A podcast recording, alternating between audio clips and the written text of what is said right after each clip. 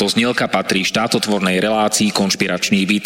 Poslaním relácie je boj proti nekalým praktikám, svojvôle, bezpráviu a organizovanému zločinu v orgánoch verejnej správy, boj proti korupcii a zneužívaniu štátnej moci na kšefty a súkromné záujmy.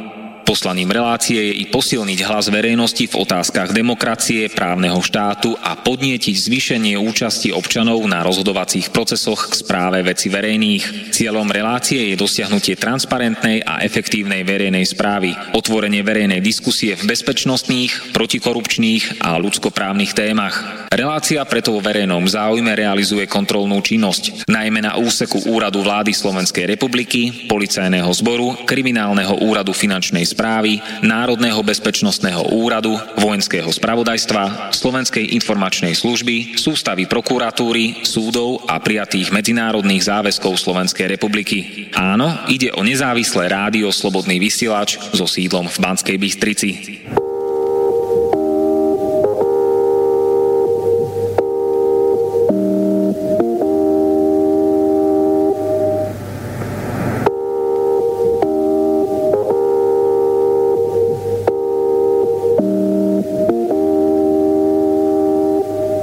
Počúvate Konšpiračný byt a ten sa dobre počúva. Moje meno je Martin Bavolár. Som novinár proti mafii, proti korupcii a proti totalite. Máme štvrtok, 12. septembra 2019 a dnes máme výročie. Teraz to bude jubilejná časť rozhlasovej relácie Konšpiračný byt. Všetci sme sa tu v Konšpiračnom byte stretli už 100-krát. A tak od 16.00 do 18.00 to bude jubilejné vysielanie z Konšpiračného bytu na vlnách internetu. A teda sa budeme opäť slobodne rozprávať a dnes na tému Kočneriáda a Čaputomafia.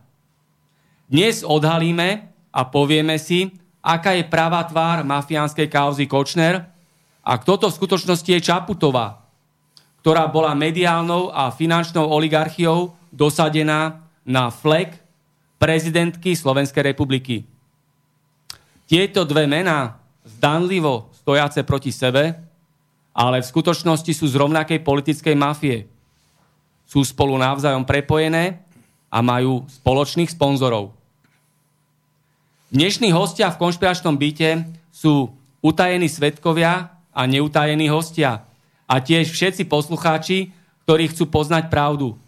Tak sa pridáte do tejto zaujímavej diskusie bez cenzúry v známom Konšpiračnom byte v Bratislave. Na telefón 09 51 15 39 19 alebo na mail studio@slobodnyvysielac.sk. Kočner a Čaputová sú rovnako námočení v politickej korupcii, v mediálnej mafii a v justičnej mafii. A rovnako obe kauzy sú zo zákulisia riadené finančnou oligarchiou a kauza Kočner a Čaputomafia sú pod kontrolou prorežimových médií a politických mimovládiek. Zlodeji kričia, chyťte zlodeja. To sú oni. Štátna mafia a politická korupcia. Mafia požiera mafiu. Kauza medzi televíziou Markíza a Kočnerom je dôkazom toho, že oni všetci sú spolu namočení až po uši v organizovanom zločine a politickej korupcii. A preto žijeme v politickej žumpe a v tejto mafiánskej totalite. Neutajení hostia sú dvaja v štúdiu Bratislava. Predstavte sa, nech sa páči. Prvý. Dobrý deň, moje meno je Peter Matejčík. Som rodený Trenčan. Vyrastal som v Bratislave. 80. koncom 80. rokov, takže 90. roky boli veľmi zaujímavé a veľmi si pamätám dosť toho, čo sa tu dialo. A som dosť prekvapený, že Kočner a mladý Kováč dostal od pani Čaputovej vlastne dobrý flek v diplomácii, ktorého poslala do Dubaja namiesto do Leopoldova. Čo je veľmi smutné, že zločinci majú takéto krásne, a od otca dostal diplomatický pas, vlastne mu dal ešte Mečiar amnestiu, aj zločincovi Kočnerovi, keď Technopol predali za 2 milióny dolárov a to bolo ukážkový zločin a v tejto krajine zločincovia sa majú dobre a poctiví ľudia trpia. Ty si momentálne, tak povediac, v emigrácii. Áno, v Anglicku. Žijem v Anglicku, 4 roky, odišiel som v 2015 do Anglicka kvôli práci, lebo zažil som tu neskutočnú korupciu, robil som v nemeckej nemenovanej firme a došiel som na nočnú a môj riaditeľ, a to poviem toto meno, pán Dušan Graus,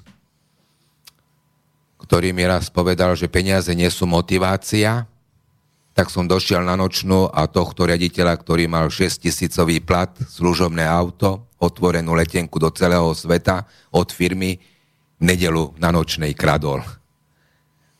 A hovorím, to je ukážka toho najväčšieho zla, že takíto ľudia na Slovensku, ktorí chcú mať ešte viac a ponižujú svojich zamestnancov tým, že ja som zarábal vtedy 650 eur som mal v čistom a on 6 000 a došiel na nočnú si nakradnúť, vypol kameru, takže ešte SBS-kár ho pustil, lebo však to bol riaditeľ a chcel by som, a dúfam, že keby to počúval, tak chcel by som ho, zločinca, týmto pozdraviť, lebo už tam nepracuje, vyhodili ho, lebo ho vymákli, jak radol ešte viacej, lebo však no a toto, že človek tuto, že to bezpravie. Ja som odišiel, vlastne, ak som odišiel v 2015, takže šalská bytová mafia ma dala za 800 eur, ma dala exekutorovi a exekutor bol z Trenčina, odkiaľ som sa narodil, tak mi prihodil si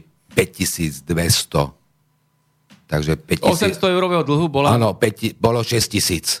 6 000 eur, áno, exekúcia. Áno, exekúcia a musel som vyplatiť vlastne 5 200. To je genocida. Áno, to je zločin. Áno, to, a nemáš šancu sa dovolať pravdy, lebo nikto, jak ti niekto povie, a tuto súdružka Čaputová, že chce pomáhať ľuďom, tak tým svojim ľuďom pomáha určite, lebo však toto je len bábka sionistická, ktorú si tam dosadili a Je to len tá korupcia a toto som znechutený z tohoto, preto som vlastne aj odišiel zo Slovenska kvôli korupcii. No takmer 400 000 ľudí odišlo zo Slovenska, podobne ako ty, z pracovných dôvodov a z politických dôvodov. Áno. Takže to sú ďalšie znaky tohto prehnitého totalitného režimu, že toľkoto ľudí uteká z vlastnej krajiny, áno. Z vlastnej republiky. Toto je smutné, že ľudia nemajú podporu. Štát sa vôbec nestará o ľudí, ktorí potrebujú pomoc. To je to, že nikto nedosiahne žiadnu pomoc od nikoho, dojdeš a z úradu ťa pošlu na ďalší úrad a nevybojuješ nič, lebo nikto ti nepomôže. Povedia, že ale veď by ste tu mali ženu s 2 deťmi a nikto vám nepomohol, no nikto nám nepomohol. No ako môže, keď ombudsmanka je dosadená skorumpovanými politikmi, aby chránila tento režim? Rovnako ako Sáková, ministerka vnútra, bola dosadená na túto funkciu organizovaným zločinom a Sáková je predĺžená ruka Kaliňáka. Kaliňák je druhé najsilnejšie zviera v politickej mafii Smer a je podpredseda Smeru. Sáková zase dosadila za prezidenta polície skorumpovaného policajta Lučanského. Zločinecká oligarchia dosadila Jaromíra Čižnára za generálneho prokurátora, aby chránil skorumpovaných politikov a ich nakradnuté majetky a nakradnuté peniaze. A finančná a eurofondová mafia dosadila za šéfa tajnej služby SIS Antona Šafárika, aby chránil tento prehnitý režim a politickú žumpu.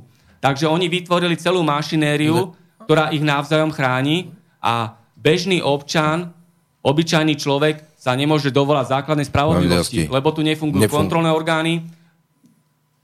Zákon je rovnaký pre všetkých. Je tu dvojaký meter vo všetkom. Polícia perzekuje ľudí za nezmyselné záležitosti a skutočnú kriminalitu nerieši.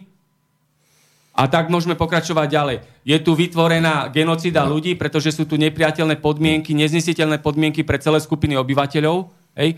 Mladé rodiny, dôchodcovia, sociálne slabší ľudia, a tak ďalej. No namiesto toho, aby ti niekto pomohol, tak dá ti exekúciu. Rozumieš, toto som nevedel pochopiť, že keby bolo, že tak dám ti splátkový kalendár, alebo niečo ti pomôžem ti, ale tuto ti nikto nepomôže. Tuto akurát to, že tá mafia vidí, že si slabý, alebo vidí, že nestíhaš, alebo niečo nevieš vyriešiť, tak ti nepodajú pomocnú ruku. Hodia ti ďalšie poleno pod nohy a šupajda, ideš von, nikoho nezaujíma. Oni povedia, že Jak ľudia žijú? No ľudia žijú z ruky do úst v tejto krajine. Podľa ktorý? No, kauza Kočner. On vyrástal v biznise s Michalom Kováčom. Áno, áno. Okay? Urobili prvé milióny v Technopole. Michal Kováč pokračoval ďalej v rozsiahlej trestnej organizovanej kriminalite. Je právoplatne obvinený. A právoplatne obvinený bol dosadený Čaputovou do diplomácie do bohatého štátu, kde môže ďalej kšeftovať a obchodovať s ropou. Hej? Takže... Ale rozumieme, že jak môžu dať zločinca, ktorý patrí, takisto jak bývalý prezident Kiska sa rozprávalo, počkáme, keď skončí jeho funkčné obdobie prezidenta a budú sa riešiť jeho kauzy. Doteraz, jak môže takýto človek si vytvoriť ešte tuto, ide, že on bude za ľudí, on, čo vyhodil ľudí z dvoch bytoviek, čo pofiderne kúpil 2 bytovky za 1 000 000 korún. No Kiska je usvedčený. Pozemkový, volebný a daňový podvodník. Je úžerník a je agentom americkej tajnej služby CIA. To bola vlastizrada ako z učebnice, že takýto človek bol prezident a ďalej pôsobí v politike a ďalej tu balamutí, oblbuje a dehonestuje občanov Slovenskej republiky. A keď sa vrátime k podstate kauzy Kočner, Mečiar, ešte ako šéf Hnutia za demokratické Slovensko, dosadil svojho funkcionára v HZDS Michala Kováča za prezidenta Slovenskej republiky. Takže to bol Mečiar, ktorý umožnil Michalovi Kováčovi, ako prezidentom. No, aby mu dal amnestiu vlastnému synovi. Potom dal konkrétne milosť. Prezident Kováč dal svojmu synovi aj Kočnerovi. A ešte 2, lebo boli 4, ale neviem tie mená, lebo to bolo... To znamená, že... Kočner bol členom tejto mafie, ktorej bol aj Michal Kováč a vďaka tomu krádol a viac a viac. No to, tak si zoberme, ako bol varený, pečený Marian Kočner v televízii Markíza, RTVS, v Novom čase. Všade ho glorifikovali, všade ho chválili, všade bol na titulných stránkach. Hej? A zrazu, keď mafia požiera mafiu, tak je Kočner zlý. A pritom oni sú všetci takí istí ako Kočner. No ale, oni vôbec nechcú, aby Slovensko bolo lepšie, fungujúce, spravodlivejšie pre všetkých. Kočner... Oni len riešia svoje osobné problémy. Lipšic, Rajkár, Nicholsonová, Kiska a ďalší skorumpovaní politici riešia svoje problémy s Kočnerom. To znamená, že oni navzájom sa likvidujú a požierajú. No len to bude to, že otázka času, jak dopadnú na budúci rok voľby. Lebo keď dopadnú voľby tak, jak teraz, že... Tento pervitinový gang, čo drží spolu progres a Kiska by sa, nedaj Bože, že naozaj, že títo zločinci by sa dostali, tak čo o čom rozpráva Kiska? Prevzať moc, prevzať políciu, súdnictvo a Kočner pôjde von a skončí na Bahamách jak Široký a bude sa mať dobre, lebo však čo mu hrozí? Nehrozí mu nič, keď to vyhrajú takíto zločinci. A Truban... Kto to je Truban? Povedz svoj názor na ňo, aké má tetovanie a... Tetovanie, jak si môže dať jeden... Človek satanistický znak a na 2 miestach má vlastne vytetovaného satana. A čo to znamená, že má vytetovaného? To je človek, ktorý v živote nič dobre robiť nebude. Však toto nemôže... No ktorý dobrý človek si dá vytetovať satana? Môže byť v nejakých súkromných mocenských štruktúrach taký človek? V nejakých zákulisných tajných spoločenstvách? Čo by nemohol? Vidíš, jak sa správa, vidíš, aký je popičenecký človek, že on porozpráva, že mali by voliť milionári a tí, ktorí majú peniaze. Čak ale ďaká, čomu tí ľudia majú peniaze? Ďaká pracovitým ľuďom, ktorí vytvorili tento štát. A ako zbohatol? Čak toto je ako zbohatol. Čak zbohatol na čom? Vďaka Kočnerovi. Vďaka tomu, že bol napojený na organizovaný zločin spolu so Štefunkom. Ďalším človekom, ktorý je v tejto politickej máfii. Hej? Takže Truban nevie zdokladovať pôvod svojho majetku, je drogovo závislý. Čak potom kto? Čak tieto všetci okolo, čo sú tam? Kiska, Čaputová, Mistrík a toto všetko zlo, čo je Penta, GNT, ESET. Čak toto všetko je jedna mafia, ktorá vlastne sú zločinci. Čak oni vlastne dali zavrieť mladého novinára. Chcel spraviť prevrat. Len mu to nevyšlo. Čak už len toto, že za tento prevrat mal sedieť. Lebo to sa nemôže, to sa nestane ani vo Venezueli alebo v Mexiku, čo sa udialo tu. Peťo, ja sa ťa spýtam, s Kočnerom je ďalší človek prepojený, to je Pavel Rusko. No, áno. A Pavel Rusko je tá osoba, ktorá dostala a mala poskytnutú licenciu na vysielanie televízie Markíza od Mečiarovej vlády. Takže zase, keď sa vrátime k tej prapríčine, tej podstate, ako sa vyvíjala celá táto mašinéria, tak vidíme, že kde to všetko začínalo. Čiže furt to išlo len od týchto najvyšších, týchto zločincov, však kto by ich vytvoril, však tam boli, dostali moc, došli Američania, kúpili si práva, vytvorili si tú svoju štruktúru sionistickú a na tom to fičia. Však toto je to, že my sme 30 rokov dozadu a teraz to niekto to ničí v Amerike, rozumieš, Donald Trump sa tohoto chce zbaviť a my to tu teraz podporujeme.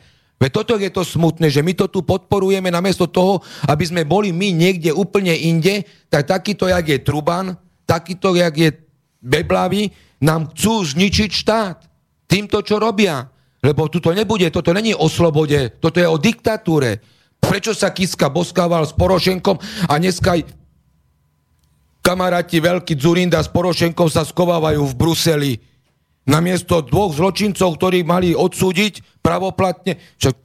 Čo robil Kiska? Kam išiel ako prezident? Čo ja si pamätám, že bol na Ukrajine s Porošenkom a potom utekal do Mexika, kde oblval lietadlo a tešil sa, že kde bol. Však kde si bol? Však čo je Mexiko pre nás? Čo my máme s Mexikom?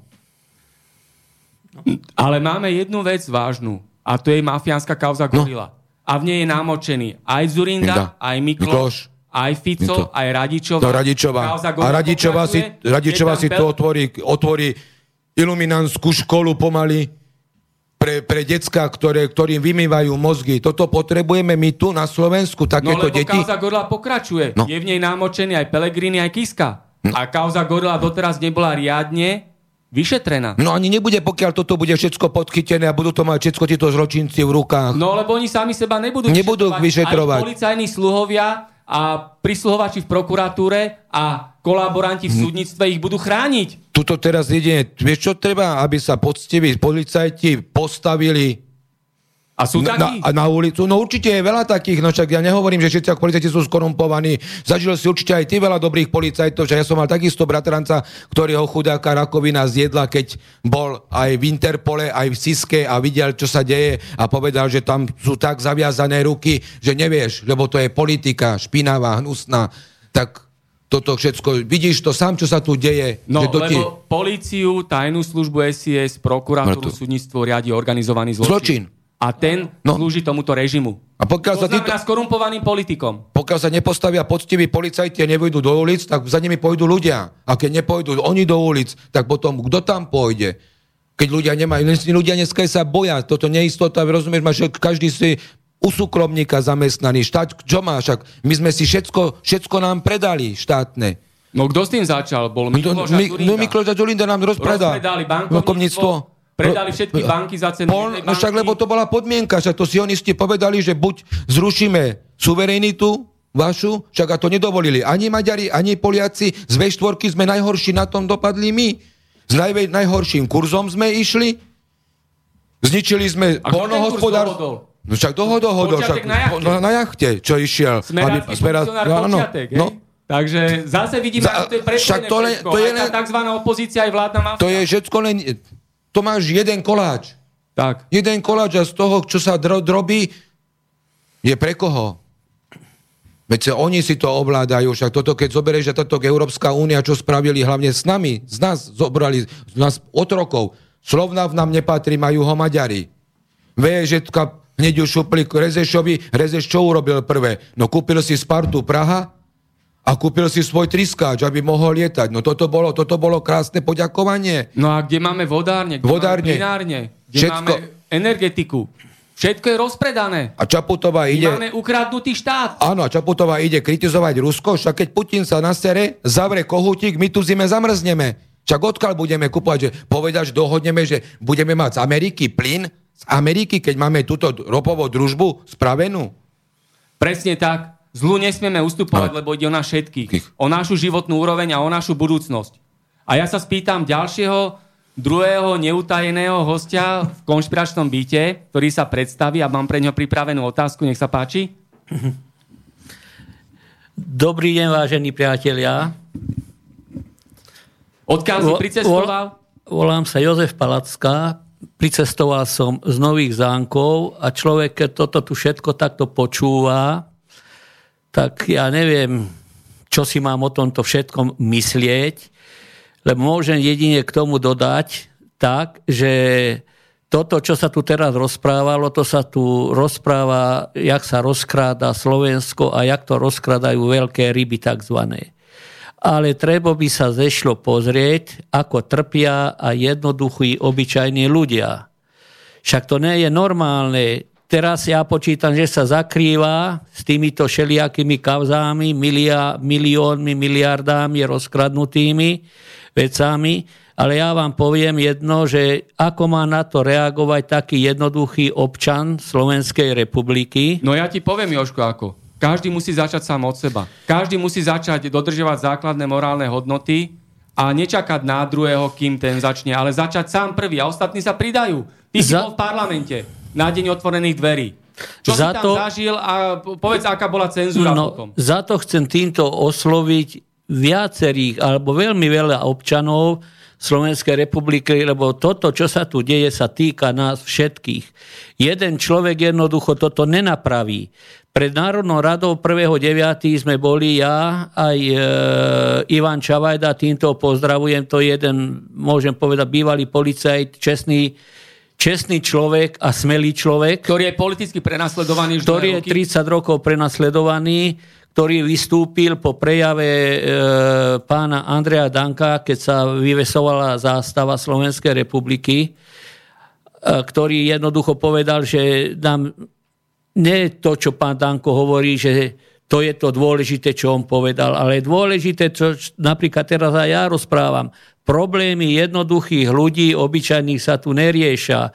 Jednoducho by sa zišlo nastaviť tak tento štát, aby aj obyčajný, jednoduchý človek má právo, rozhodovacie právo. To znamená, že aby mohol štát, štátnych úradníkov, sudcov, advokátov, prokurátorov kontrolovať.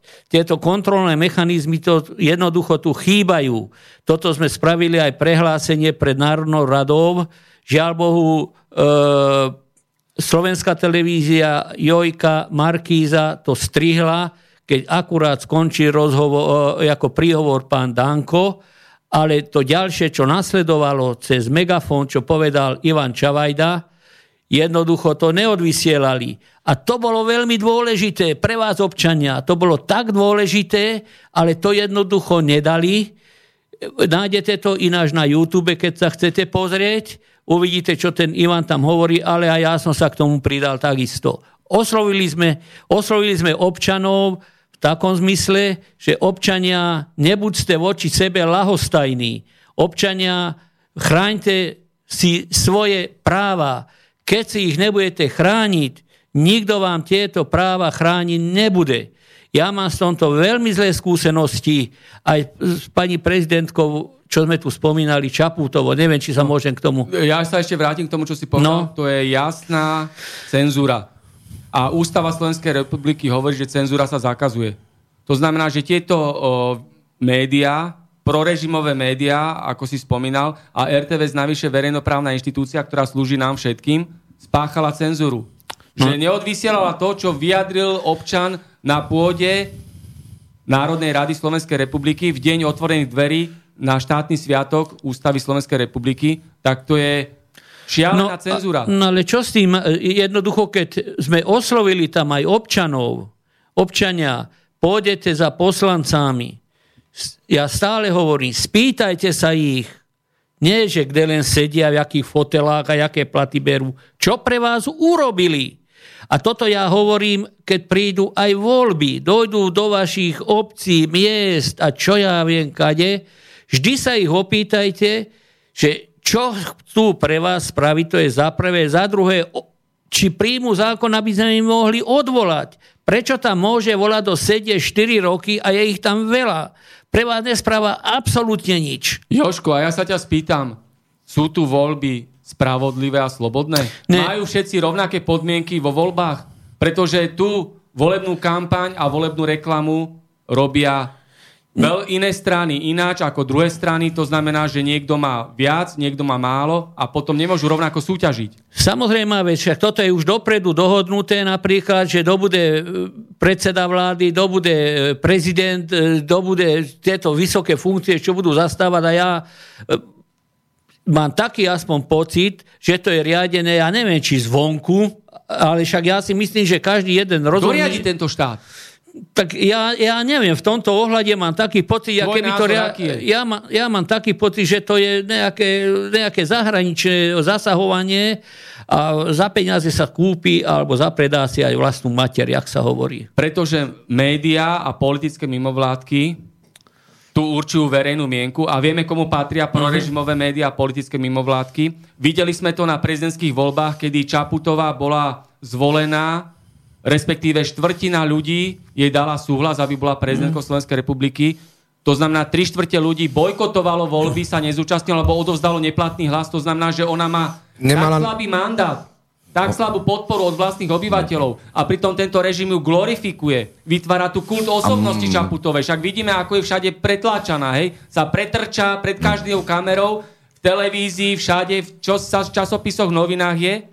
A pritom má minimálnu podporu ľudí. A vykrikovala, že bude, veľkohubo vykrikovala, že bude slúžiť ľuďom. Tak, Jožko, tak. Ty si máš osobnú skúsenosť s Čaputovou. Čo si myslíš o Čaputovej? Tak ja som jej napísal list, ináč je to aj vedené. Pustíme si tu reportáž, no, ale najskôr sa ťa spýtam, čo si ty myslíš ako občan Slovenskej republiky? Ja si jedno myslím, že to, čo rozprávala pred voľbami, že bude sa zaoberať, aby sa tu dodržiavali zákony a hlavne sa bude zaoberať údajne tými najslabšími občanmi Slovenskej republiky, čo jednoducho sú všetci občania, hlavne pracujúci ľud tejto Slovenskej republiky, čo vytvára hodnoty, to sme všetci slabí.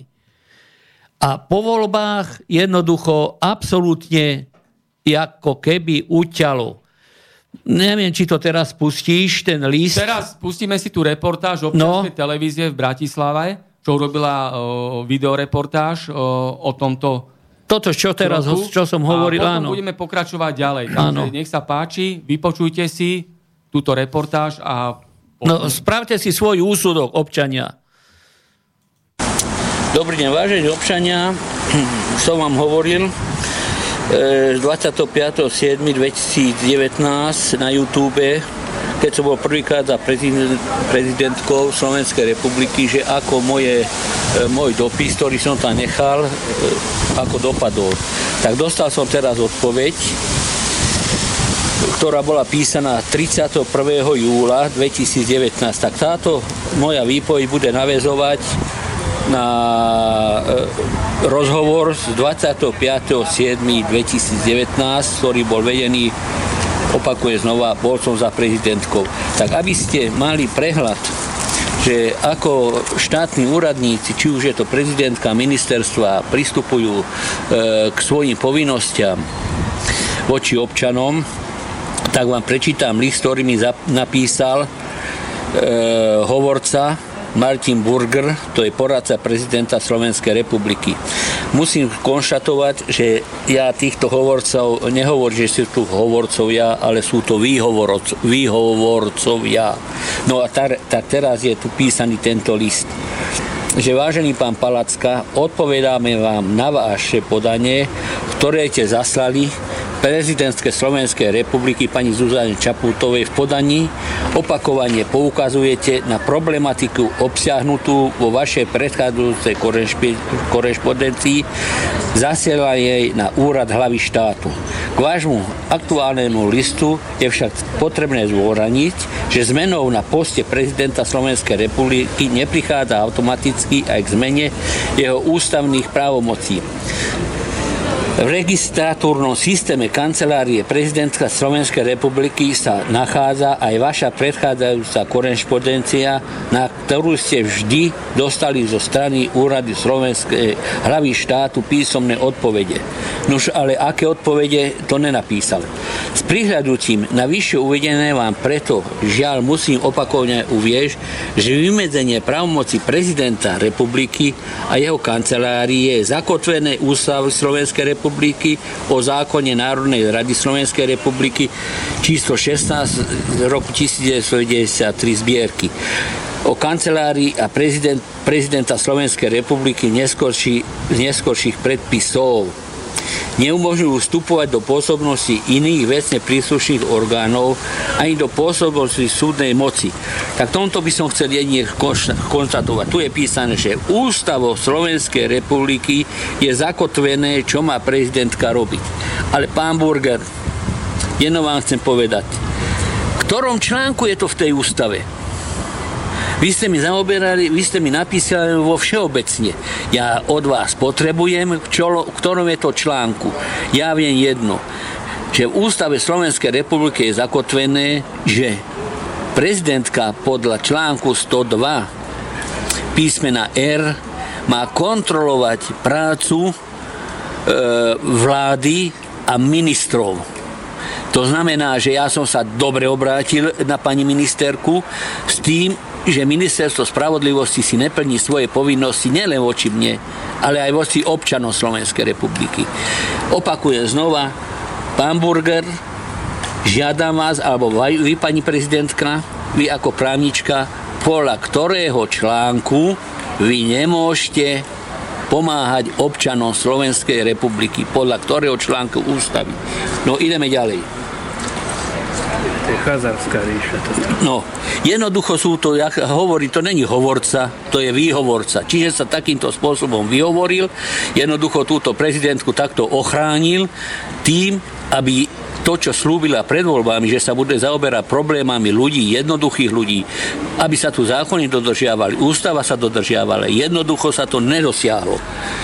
No, idem ďalej, že úrad hlavy štátu vám odpovedia zároveň poskytol názvy všetkých relatívnych orgánov štátu, ktoré v danom čase boli a v zmysle platnej legislatívy a teraz sú kompetentné riešiť problematiku obsahnutú vo vami zastanej korešpondencii. Pán Burger, to je taká nezmyselná výhovorka. Vy si myslíte, že aby som sa na vás obracal, keby čo sú to orgány štátu fungovali tak, a majú fungovať. Však jednoducho nefungujú, kašľú na ľudí. Tak čo ma posielate jednoducho za tými istými, čo sa ich nechce robiť? A keď sa ich nechce robiť, ja ich neviem prinútiť. Dokonca to je také spravené, že keby som ich nútil do roboty, ešte by ma pomaly za to zatvorili, že ich nútim, aby išli pracovať. Aby zaslúžili plat. No, aby si zaslúžili.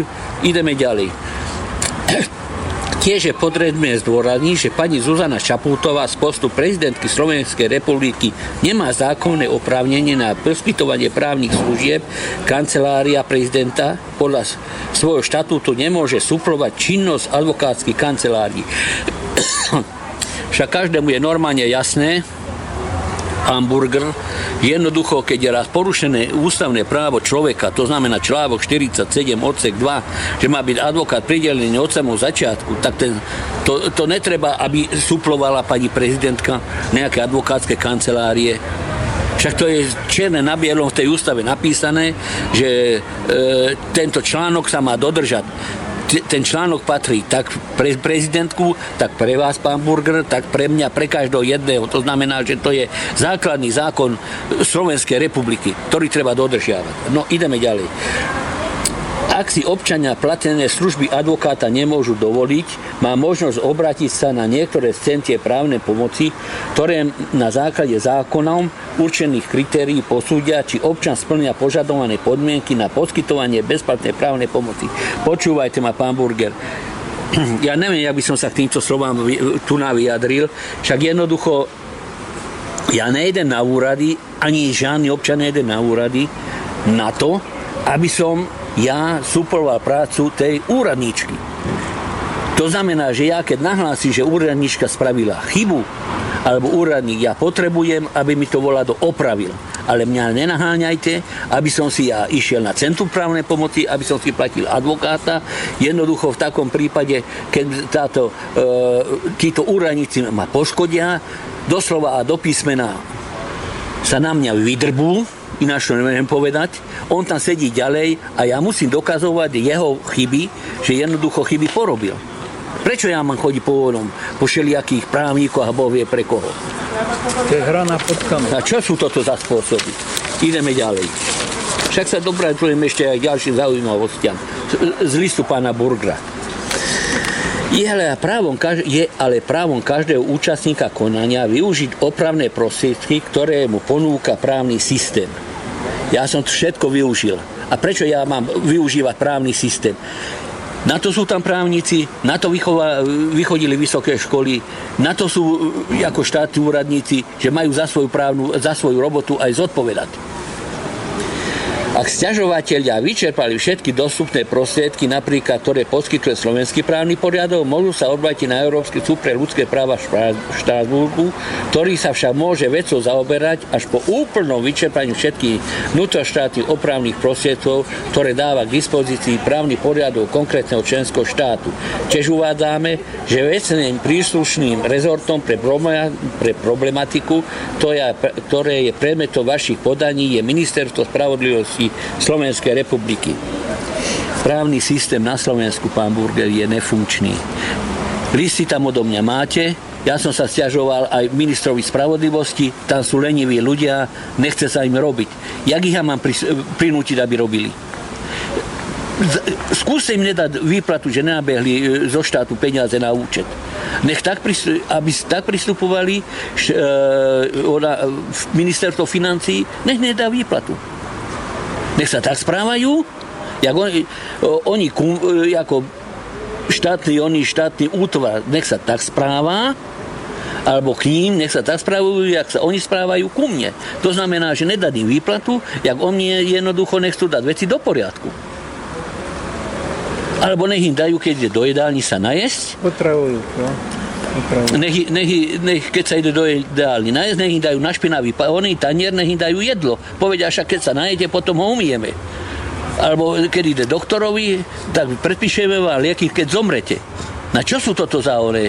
Čo je toto za debilný systém? Však keď sa tým úradníkom nechce robiť, nech ho tam zmiznú do chuja preč. My ich tam nepotrebujeme. No ďalej. V prípadoch, že ak sa občan domnieva, že mu vznikla na základe nezákonného rozhodnutia nesprávnym úradným postupom zo strany verejných orgánov škoda, má možnosť požiadať náhradu v súlade ustanovení zákona 514/2003 zbierky zákonov o zodpovednosti za škodu spôsobom pri výkone verejnej moci neskorším predpisov. Však toto ja žiadam, viete už koľkokrát ministerstvo. Však nech z vlastného rozpočtu zaplatia škodu a od notárky Bodkovej nech tú škodu vymáhajú. A hotovo. Tak ona mi narobí škodu, ja chodím, ja taký šimnutý po šelijakých úradoch, povie kade, ona si sedí na úrade, ja mám dokazovať, že tam sedí neschopná jedna notárka. A medzi sebou sa jednoducho podvody a klamstvá si dohadujú. No a toto je tu zaujímavé. Úrad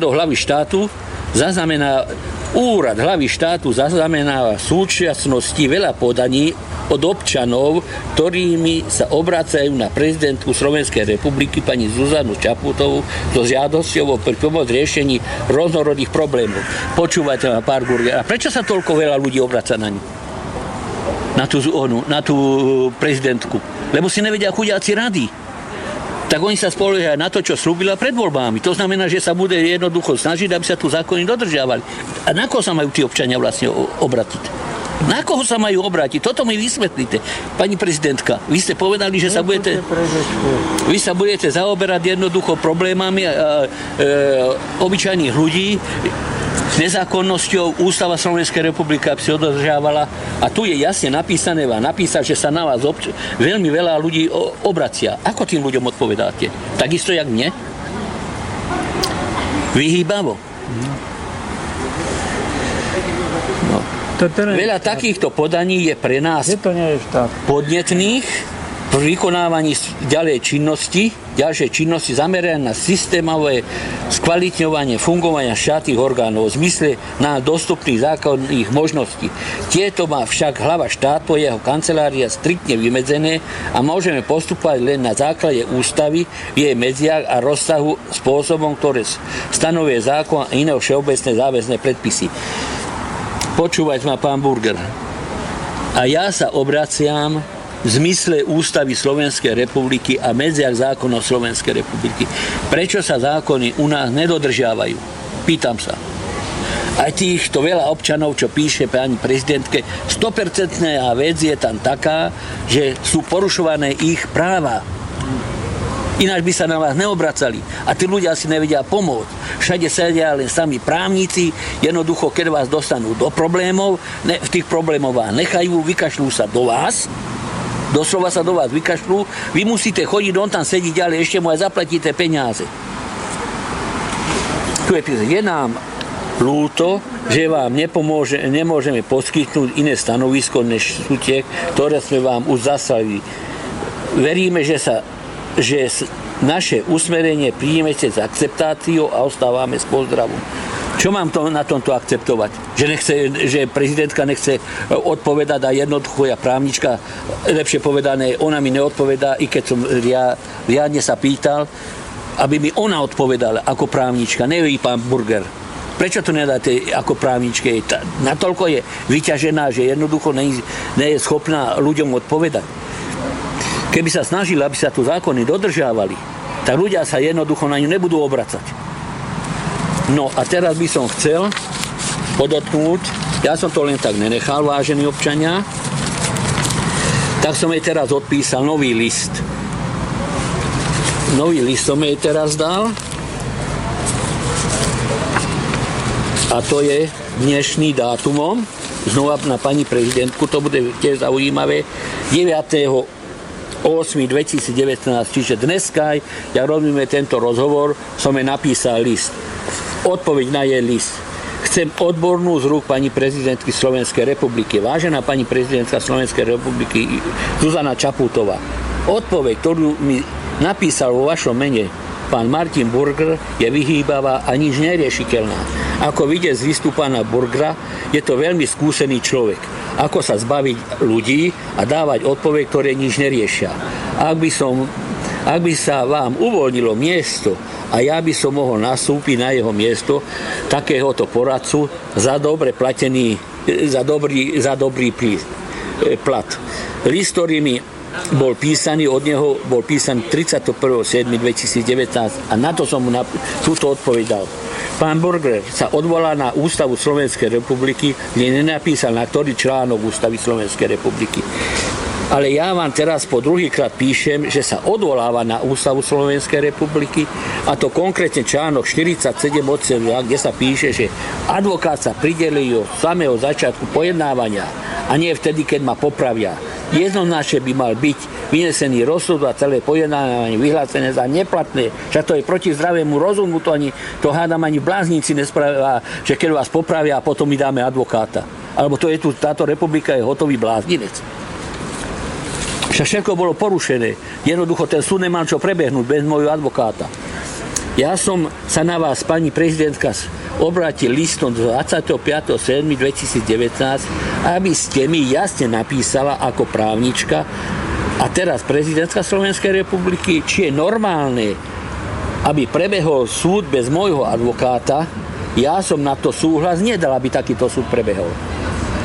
Vy ako najvyššia ústavná činiteľka ste mali vyvinúť maximálne úsilie a iniciatívu, ako ste aj pred voľbami sa zaviazala, že budete dbať na dodržiavanie zákonov a ústavy Slovenskej republiky. Pán Martin Burger mi napísal, že v súčasnosti je veľa podaní od občanov, ktorí sa na vás obracajú o pomoc. Súdna a právna moc a ústava Slovenskej republiky potom nefungujú. Lebo prečo by sa tí ľudia na vás obracali? Alebo sa moc neužíva, ako v mojom prípade. Treba s tým niečo robiť. Nezodpovedne napísaný list pána Burgera a posielanie občanov na nefungujúce inštitúcie. Pán Burger, je za vašej strany zlomyselnosť. No, čo na to povieš? Tak na to môžem povedať, že na tento list, čo som teraz... Tak... Čo teraz zaziel tento list, som dával pani prezidentke 19.8.2019. Doteraz som nedostal na ne odpovede. Dneska máme koľkatého? 12. septembra. 12. Čiže do 12. septembra 2019 som odpoveď nedostal, ale ja chcem odpoveď priamo od nej, nie od pána výhovorcu Burgera, preto lebo ja nepotrebujem, aby za ňu niečo vybavoval. Ona ako právnička by mala jednoducho s plnou svojou silou, s plnou svojím postavením jednoducho sa postaviť, že ústava tu bude platiť pre pani prezidentku Čaputovú, pre Jozefa Palacku, pre Danka, pre každého jedného človeka. Máme telefón. Moment. Pekný deň z konšpiračného bytu. Počujeme sa? Ja počujem. No, nech sa páči, môžete hovoriť. Môžem hovoriť? Čau, Martin z Bratislavy. Ja nepočujem. Ahoj. Počujete ma? No, môžeš hovoriť. Chcem sa opýtať pána, ktorý začal na začiatku s tými exekúciami. Vlastne v podstate má pravdu, lebo tu je taká exekučná mafia, ale na druhej strane veľa tých ľudí, ktorí majú exekúcie, tak si za to môžu sami, že ich majú. Ja by som povedal, že 90%, lebo jak sa poznám exekúvaní, to sú kaďakí gamblery, alkoholici a tak. Je poznámka k tomu. A ďalšia vec, on odišiel do Veľkej Británie pracovať, ale ja si toto myslím, že tí ľudia, ktorí sú von v cudzine, 400 000, by práve že naopak sa mali vrátiť, lebo tu nám vlastne ostanú len takí tí, dajme tomu, že menej schopní a potom tak vyzerá s týmto štátom, hej, a namiesto nich sem vás dáme nejakých Rumunov, Srbov a tak ďalej. To je poznámka k tomu začiatku. Teraz, ak môžem, by som chcel tej pani Čaputovej nejaké slova. A ono treba si uvedomiť, že ľudia tie voľby odbojkotovali, samozrejme. A tak to dopadlo. Ale na druhej strane tie elity, ktoré nám tu podsúvajú tých kandidátov, ja si myslím, že to je úplne jedno, kto by tam bol zvolený, lebo oni musia plniť nejaké tie ich príkazy a tak ďalej. Hej. A takisto to platí aj v Amerike, aj všade vo svete. Nebudeme akože nejak naivní, hej, sa tváriť a takto. Potom ďalšia vec, ten pán, ktorý píše pani prezidentke, ja vám dám takú jednu moju radu osobnú, zbytočne to robíte, ako si stráta času nervov, lebo ja som to zažil, tieto veci, a nedosiahnete absolútne nič, budete sa vám stresovať, nervozňovať, jednoducho treba sa na to vykašľať, alebo ja neviem, ísť niekde pred prezidentský palác nejakou zástavou, ja neviem, to skôr niečo vykašľať. To som bol. To som bol. A ja vám trošku skočím do rečí, hneď na ten začiatok vám budem reagovať, že ľudia o majetok prišli vlastnými pričinením. Viete, koľko ľudí pripravili o majetky právnici? Ako samozrejme... Nenormálne veľa. Každý nebol opilec. Rozumiete ma? Áno. Určite každý. Nemôžete všetky hádzať do jedného vreca. Sú aj takí jednoducho, čo si svojim pričinením, ale veľa ľudí, napríklad aj ten lekár, sa pamätáte na tom ten veľký Slávku. A ešte koľko ľudí tam prišlo od tej pozemky, ten lekár určite nebol opilý. Chudia však po 20 rokoch zistí, že je bez majetku. A na to vám chcem toto povedať, že pre jakého čerta starého, že sa tak musím vyjadriť, ľudia majú chodiť potom po súdoch. Však jednoducho oni mali ten majetok, čo bol zobraný tomu lekárovi, bez toho, že aby to išlo cez súd, automaticky prepísať mu naspäť. Však to bola totálna krádež. A predstavte si to, keď vás volá do prípravy o majetok, o všetky peniaze, o všetko a potom vám povie, hľadajte si advokáta. Za čo si ho nájdete? Ako samozrejme máte pravdu, veď jasné, že ľudia sú aj podvedení, ale ja vravím z vlastnej skúsenosti, lebo ja poznám kopec ľudí a... Sú aj takí, ja vám nezazlievam, určite. 15 exekúcií, niektorí majú, viete, neplatia si sociálku, zdravotku, hej, to sú takéto veci, hej. Potom na Margo toho Kočnera, ak tá téma začala, tam ešte s tým sa baviť, ako môj osobný názor je, ja som v tých rokoch, keď tu boli Mečiarovská éra a tak, kde únos Kováča a tak ďalej, ja som tedy robil policajného zboru, ja som sa pohyboval v tom prostredí. A ja osobne môj názor je taký, že televíziu Markíza chceli získať tuším Číňania prednedávnom a potom tá skupina finančná Penta ju chcela získať, tuším, televíziu Markíza.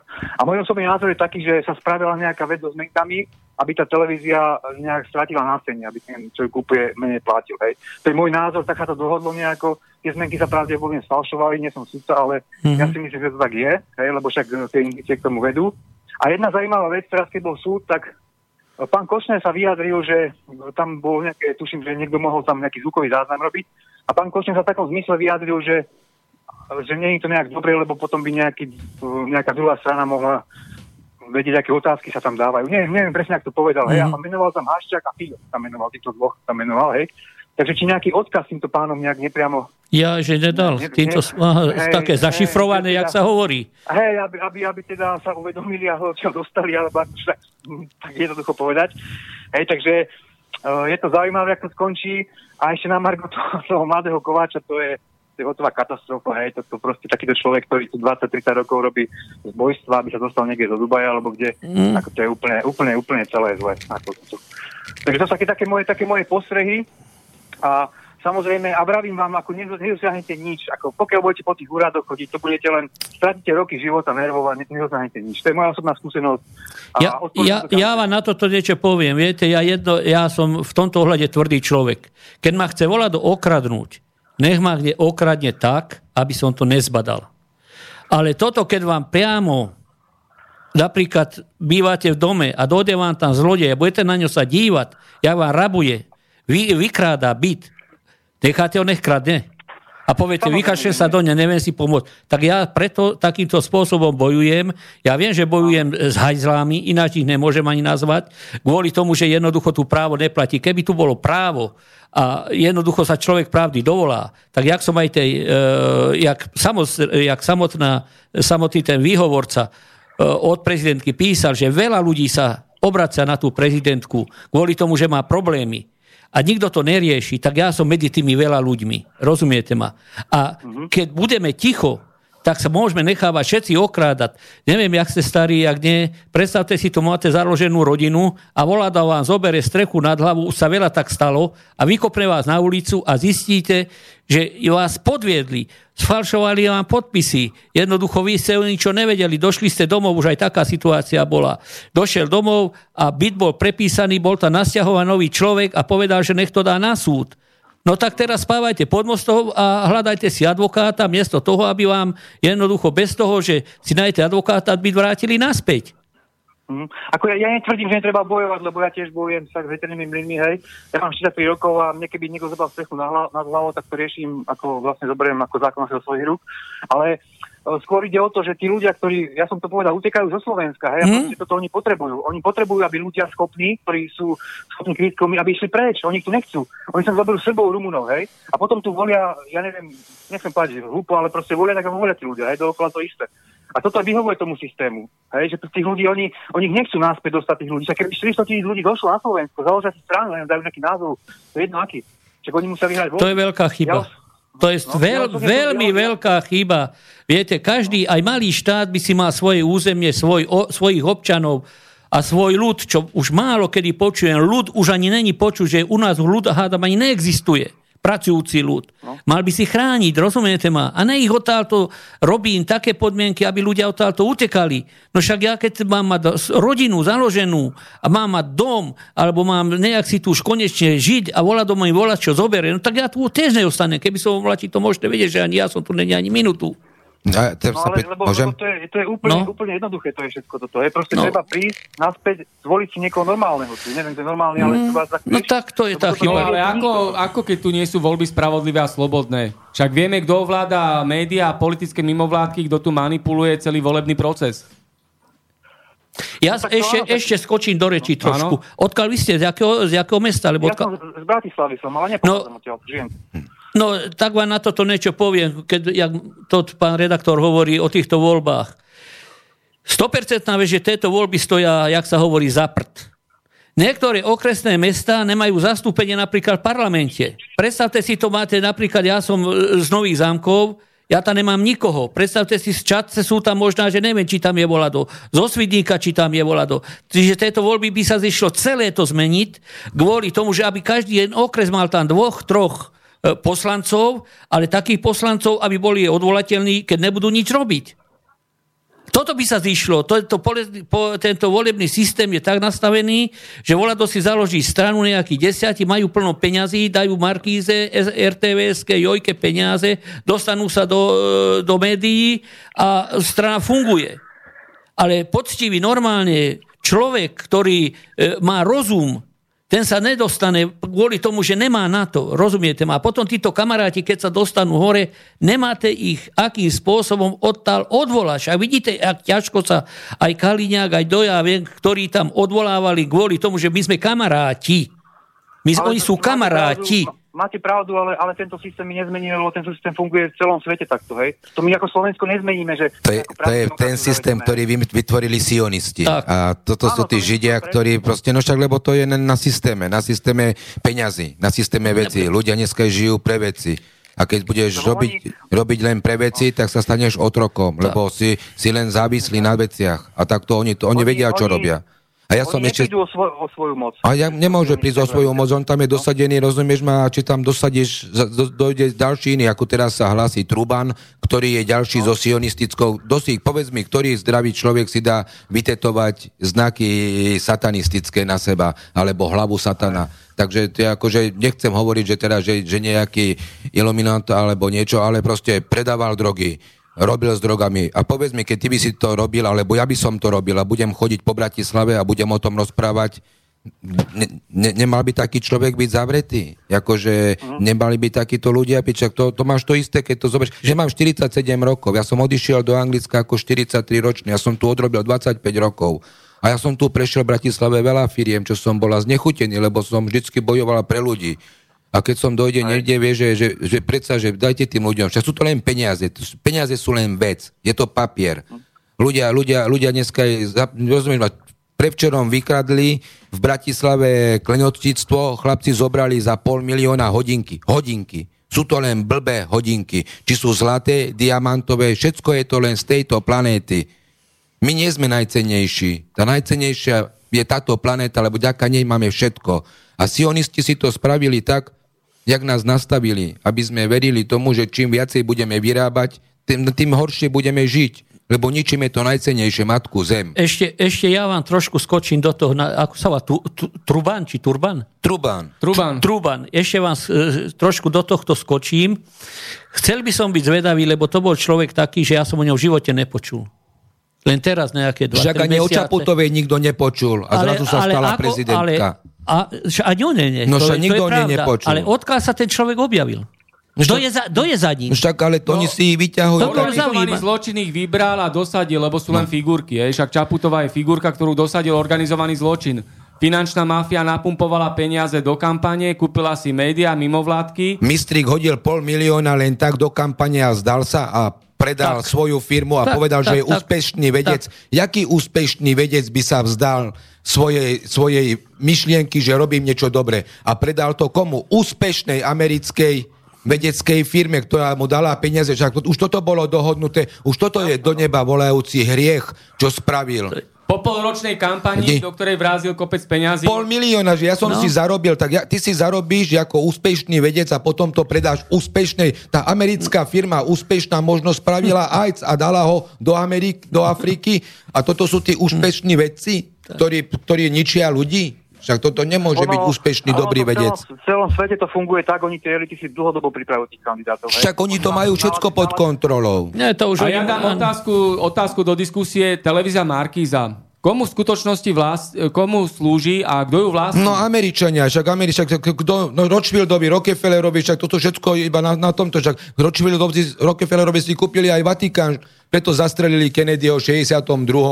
Však ho zabili, CIA ho zastrelila. Však to chcel spraviť poriadok s centrálnou bankou. Jeho vlastný šofér. Šofér ho zastrelil, však to bol nasadený človek, však donabúral do dvojiček, však to boli profesionálni piloti, vyškolení zase len CIA. Však kto to vlastní? Však oni to vlastnia. Však oni si kúpili tento svet. Však takisto si kúpili aj Vatikán kvôli tomu Rothschildovi banku. Však prepierali peniaze, však to sú všetko, to je len biznis. Je to jeden systém, ktorý vytvorili a ľudia podľa neho žijú. No. A keď sa nepostavia k tomuto systému, tak...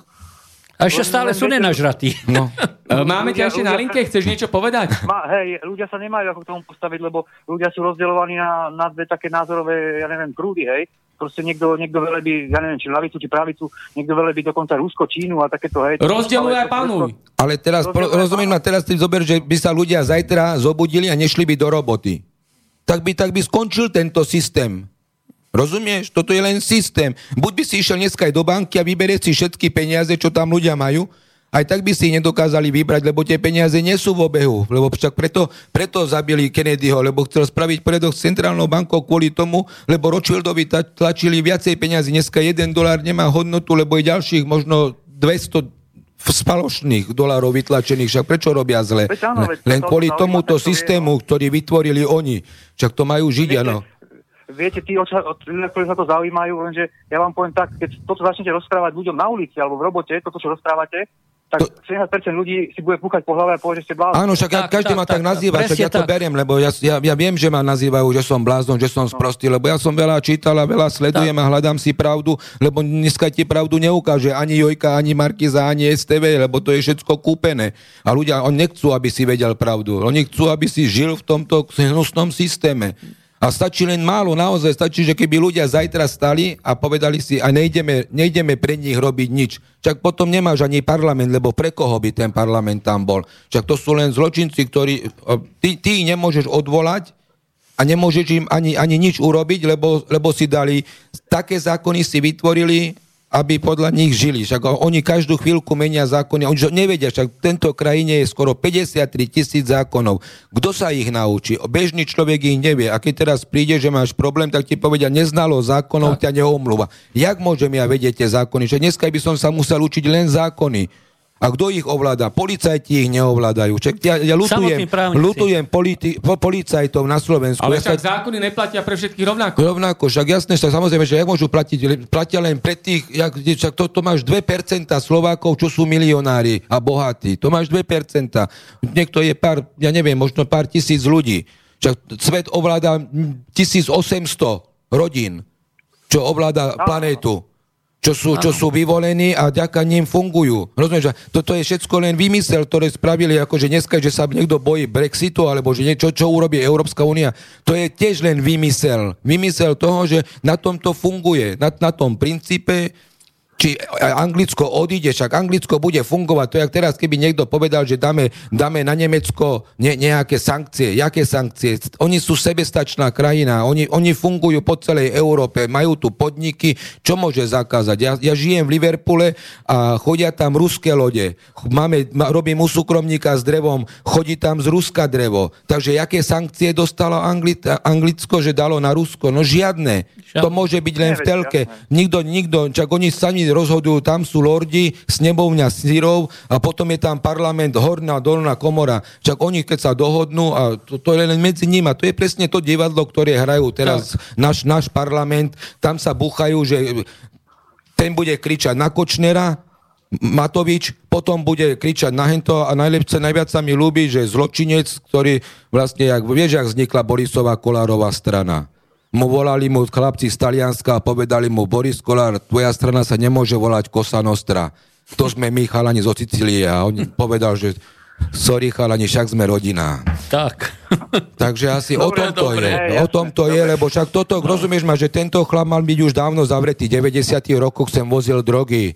7-decových flaškách z Rakúska a ty to o tom vieš, lebo o tom vedeli všetci. Už rapty na stry. Áno. A to zober si, že koľko detí tu umrelo. Ja som mal kamarátov, futbalistov a potom začali drogovať a keď sa pozrieš v Bratislave Pentagón, to je jedna diera, ktorú vytvorili títo zločinci, čo sem navozili. Však akože, keby bolo len dobro, tak nebude nikdy zlo.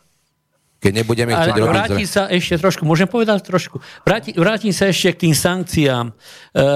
Ty máš pravdu, hovoríš, že sankcie neplatia, určite neplatia pre veľké štáty. Čína môže, a jaké sankcie dá na Čínu Amerika? To je nič. Na Rusko jak by daj? Na Anglicko, na Nemecko, ale sankcie platia pre malé štáty, lebo my malé štáty by sme trpeli. Na to berte jed. My nič nevlastníme, my nemôžeme trpeť, lebo my robíme pre Francúza, pre Nemca, pre Korejčana. Keby sme sa chceli z toho vyšmyknúť. Viete? Napríklad Severná Korea chce si vlastné vec, oddielu vlastnú politiku, išla loď s uhlím, Američani ju zablokovali, to je zóne sankčné, nemôžete obchodovať, ľudia hľadujú. Ale to je tiež iba otázka, že čo vidíme v telke. Poďme sa to takto nemuselo ani udiať. Ja len maličkosť vidím, ja len na maličkosť poukazujem. Ale jednoducho, takto to funguje, malý štát nezvíťazí proti hen. Keď aj čo. To je tak geopolitika. Ak môžem do toho súdiť ešte, tak samozrejme malý štát sme, my nezmeníme nič. My môžeme v rámci toho nášho štátu si nejaké tie podmienky zlepšiť životné, pokiaľ sa budeme rozumne stávať. Záleží to od Slovanské, záleží to od vývoj v Rusku, ako sa bude ďalej pokračovať, ale ja osobne, aj keď veľa ľudí sa za mnou hádalo, to nadávno, že som nejaký, ja si myslím, že... Nie, my sme tí, čo máme, čo sme nad vecou, my čo rozumieme. No počkaj, ale chcem dokočiť, No? V tejto globálnej hry je Rusko súčasťou, ja si myslím, aj jeho vedenie celé. A nemyslím si, že Rusko je nejaká spása pre svet. Ja si myslím, že naopak, lebo tí Rusi nám tu vymierajú, proste migrácia tam je druhá najväčšia na svete, prostitúcia, neviem, aj tam je to tak... To no ale tam je to taký... Áno, tam to tiež riadia zase tí oligarchovia. Ten Putin není svätý, lebo však ten Putin len dovolia mu to, čo tí majitelia firiem, čo sú. Čak on tam sú chlapi, ktorí vlastnia ropu, tam sú ľudia, ktorí vlastnia lesy, tam sú ľudia, ktorí vlastnia všetko. Takže Putin je len naša Čaputová, lenže ten Putin má rozum a lenže je taký, že tam proste už je tam dlho a... Tak nasadí tam poriadok, potom Potilcovi, jak sa volal? Boris Jelcin, keď došiel, no tak to bolo o ničom.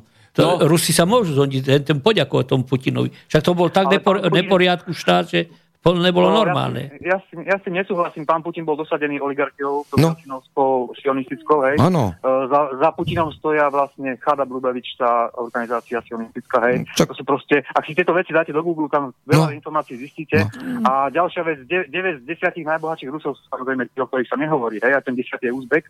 A veškerý majetok majú v rukách, hej. A dokonca Čína už skupuje územia v Rusku, hej. Čiže my sa netežme z nejakého spojenstva Čína-Rusko. Nie, tak oni to vlastne 8 miliónov Rusov za posledných 17 rokov akože vyhynulo, hej? Vyhynulo, no. Na úkor moslimov, lebo sa množia. Však tam je 20% moslimov v Rusku už dneska.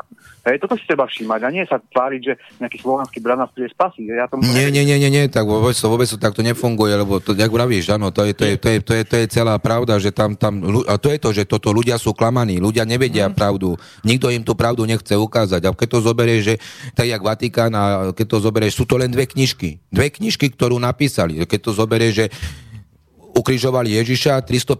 prišiel prvý pápež, 650. prišiel Mohamed. Takže to je pomaly 700 rokov, čo mali čas na to, aby kuli pikle. Rozumieš ma, akože, aby som veril tomu, že v raji behal Adam a súložil s vlastným rebrom a tešil sa z toho, že ho nechytila svokra, pritom je ako smutné, aby človek tomu veril. Lebo to je naozaj, že takým veciam veriť nebudem. To už potom môžem veriť tomu, jak Aladín prašil lietajúci koberec, ale... Rozumieš ma, to sú veci, že môžeme... No áno, jasne, počúvam. Viete, v Rusku napríklad sa vraví, že v roku 2050 bude polovica moslimov, hej. Dneska máme najväčší podiel moslimov v Rusku. Po Francúzsku je 6%, v Rusku 20% takmer, hej. A toto mňa znepokojuje, že my na jednej strane sa tvárime, že to Rusko, aké Česko spása odtiaľ príde, ale ja tomu neverím, lebo ja som tam aj bol, ja mám tam odtiaľ známych. A ja som bol v Rusku 92. no.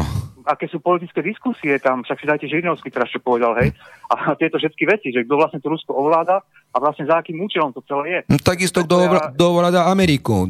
To máš, zase sú tam, zase sú tam len... Kto ovláda Ameriku? Ja sa spýtam z hľadiska geopolitiky voči Slovenskej republiky, televízia Markíza. Najsilnejšie prorežimové médium na Slovensku. Kto ovláda televíziu Markíza? CMI, Lauder, všetko... No však to sú všetko Židia, ktorí majú práva. Kto vlastní CMI? No pán Lauder sa volá. No, tak a kto to je? Kto je to? Lauder. No pokiaľ ja viem, tak je šéf Medzinárodného židovského kongresu. Nejak som toho pána nelustroval, no má toho viacej, no samozrejme, že napojenia nejaké... No však to vidíš, ak tohto nášho bibasa Danka Neša najprv uteká za Ruskom, Putina tam pomaličky ide odpadnúť a potom uteká do Izraela, hovorím, a tam to zle robí pri tom múre nárokov. Lebo tam by ho mali chytiť za ruky, za nohy a mali by mu tu...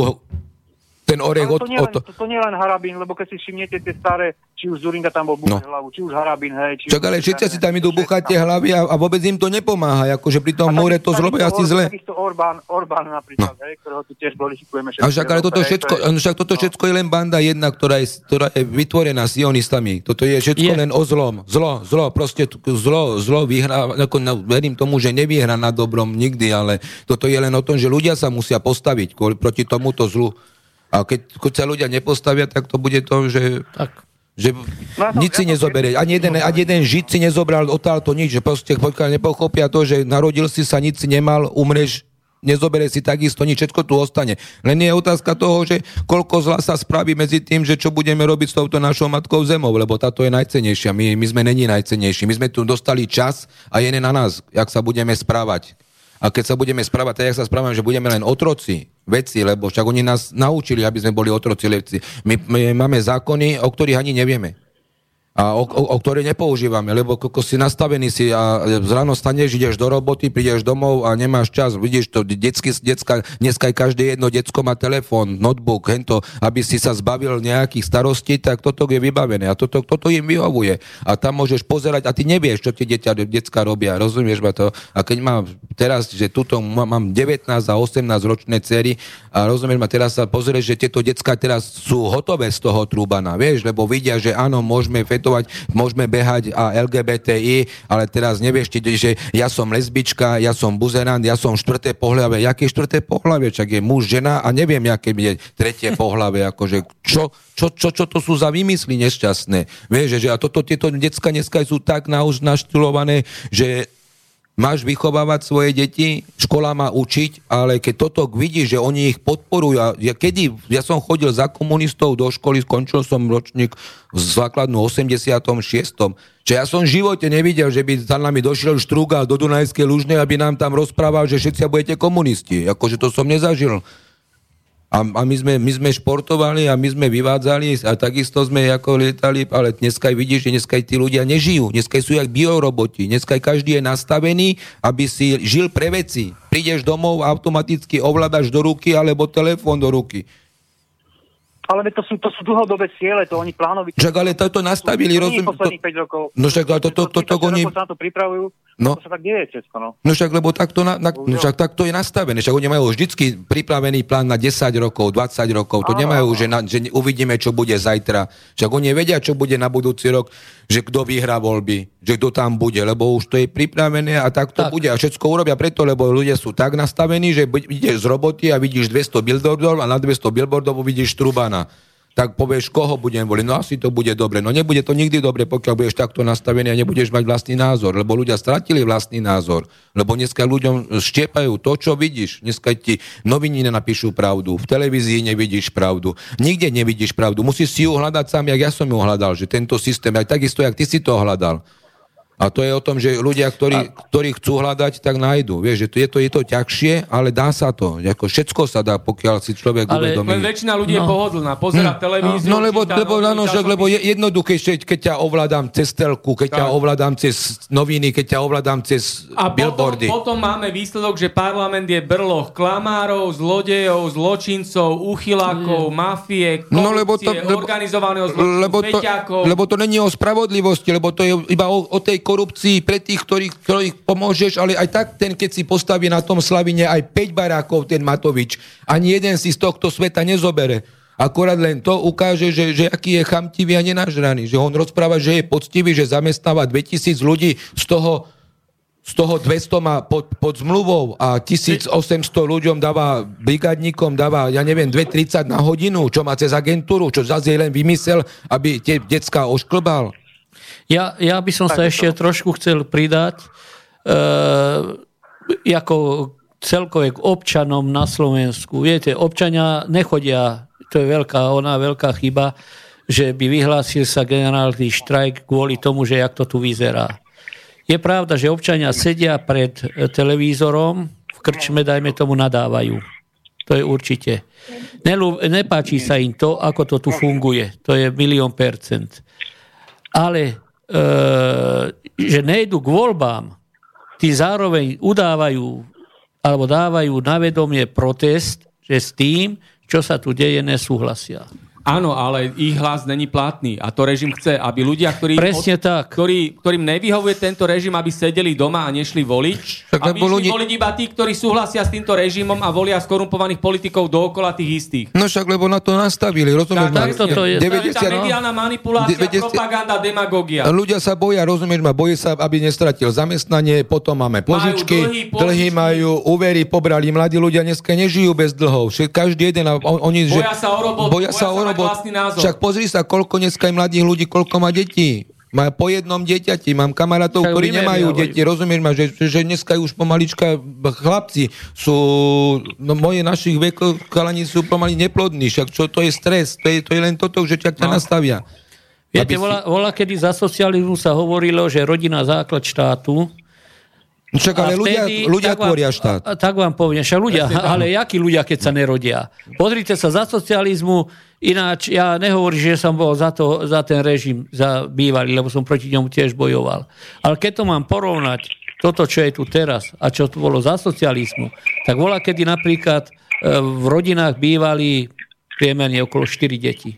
Tak to bývalo. Choďte sa pozrieť na Ivánsku cestu, tam som chodil na učiňovku, tam vyrastalo veľké učiňovské stredisko. Bratislavčania, čo poznáte, viete, tam je asi 5, lebo koľko je tam internátov, možná, že 3/4 je prázdna, tam mali postaviť veľký bazén pre toto učiňovský dorast. Škola tam bola, jedáleň tam bola. Choďte sa pozrieť, je to prázdne a zasa vrátim tým deťom. Bola, kedy žena rodila v 20 rokoch, 19, 20 rokov, 25 už mala 2, 3, 4 deti.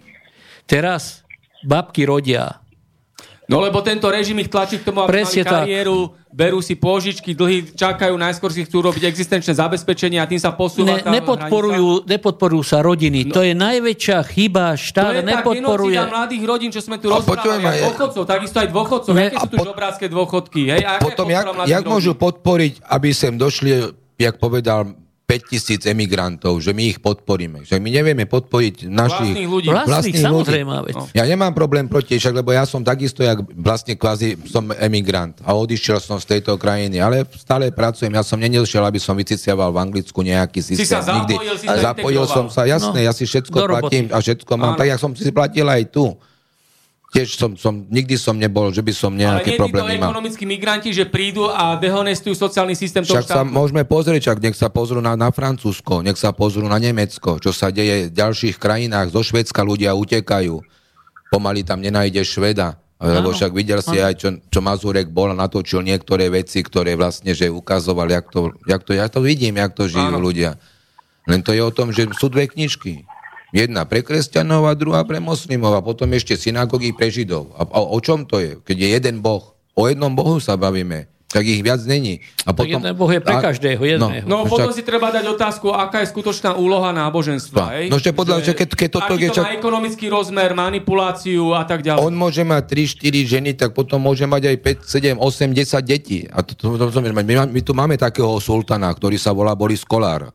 No, ale rozumieš ma, všetci sme si stihli nakradnúť tak ako on. A to je vzor, tak má jedna rodina vyzerať. No tak pre nej vidíš, ako je možné, že toľko to ľudí dalo hlas vo voľbách? No však vôbec, že... To je zase manipulácia, že čo robila tá volebná kampaň.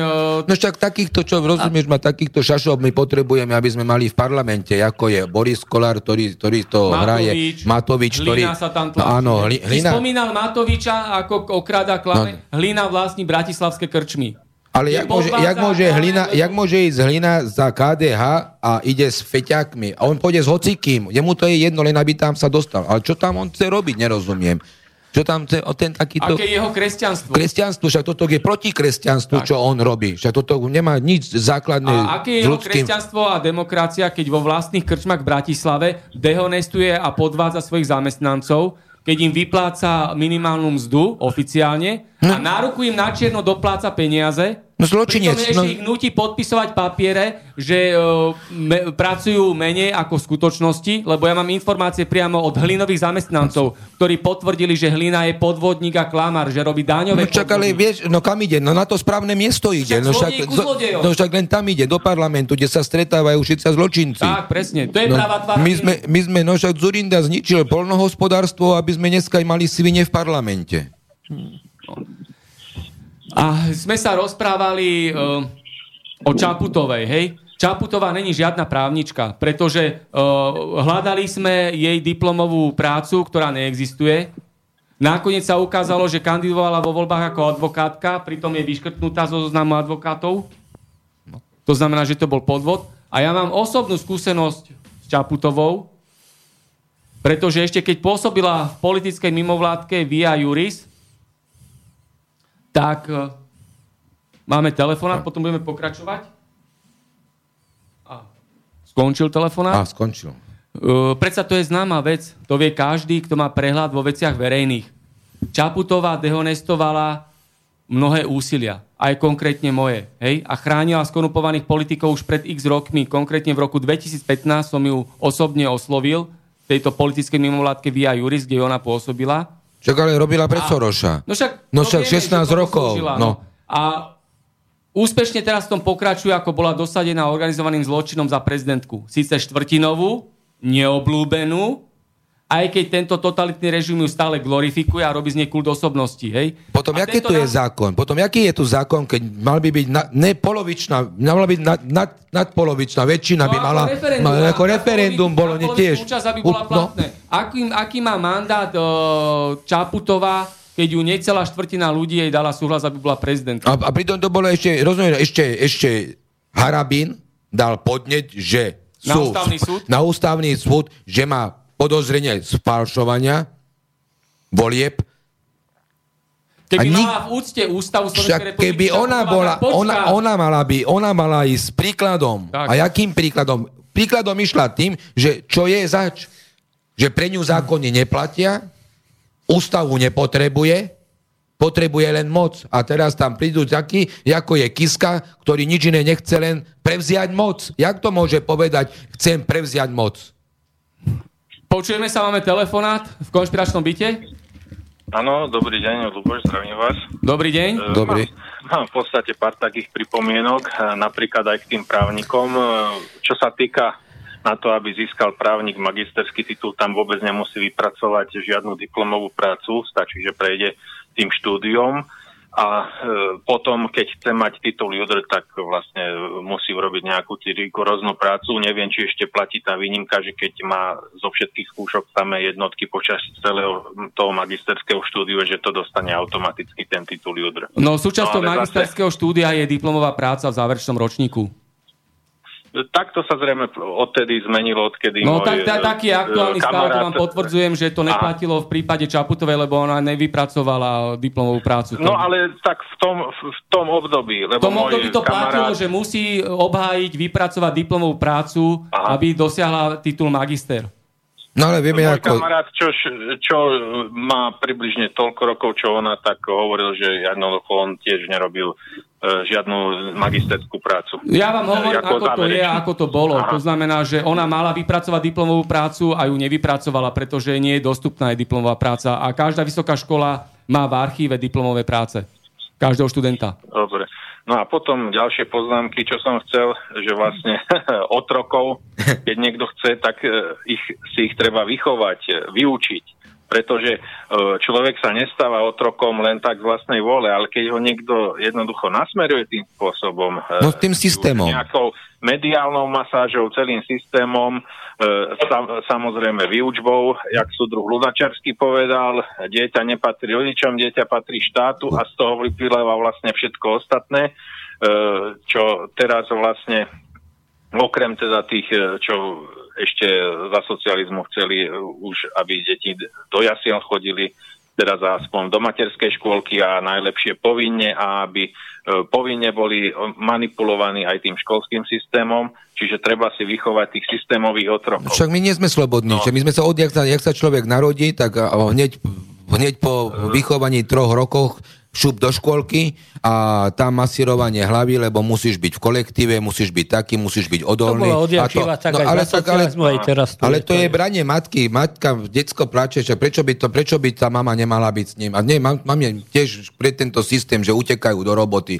To vidím, koľko mám takých kamarátiek, čo bichnú rýchlo detsko 4 roky, šup ho tam a do roboty, lebo nestíhame z jedného platu. Však je to len o tom systéme, jak sme sa rozprávali o tom, že takto, jak nám vymasírujú hlavy, tak jak sme nás dajú, lebo my sme sa nerozhodli, že tento systém chceme. Oni nás do toho systému dali. Proste ja som sa narodil a nebol som slobodný. A nemôže mi nikto povedať, som sa narodil v 72. roku a o dedovi, keď som došiel do Trenčína, otvoril okno, nadával na Komento, na Eštebákov, že prečo sa tu prechádzajú, mohli by niečo iné robiť, a dedo povedal, vidíš, není sloboda. Není ani teraz, a pokiaľ nebude slobodne sa rozhodovať a nebude slobodne žiť, tak nikdy nepocíti slobodu. A neviem, či niekto na svete je slobodný. Možno nejakom dažďovom pralese, keď sa ráno zobudí a povie, zoberiem si fukačku a idem zastreliť opicu, tak ten je slobodný. My sme slobodní v Európe. Toto som aj ja hovoril, my sme nemohli byť slobodní. Demokracia, sloboda je ozaj vonom Papuji Novej Gvineji v tom kmeni. Ale tu na určite, že ľudia sú není slobodní. To je manipulácia. Však je to len systém, lebo sa nemôže slobodne človek rozhodnúť.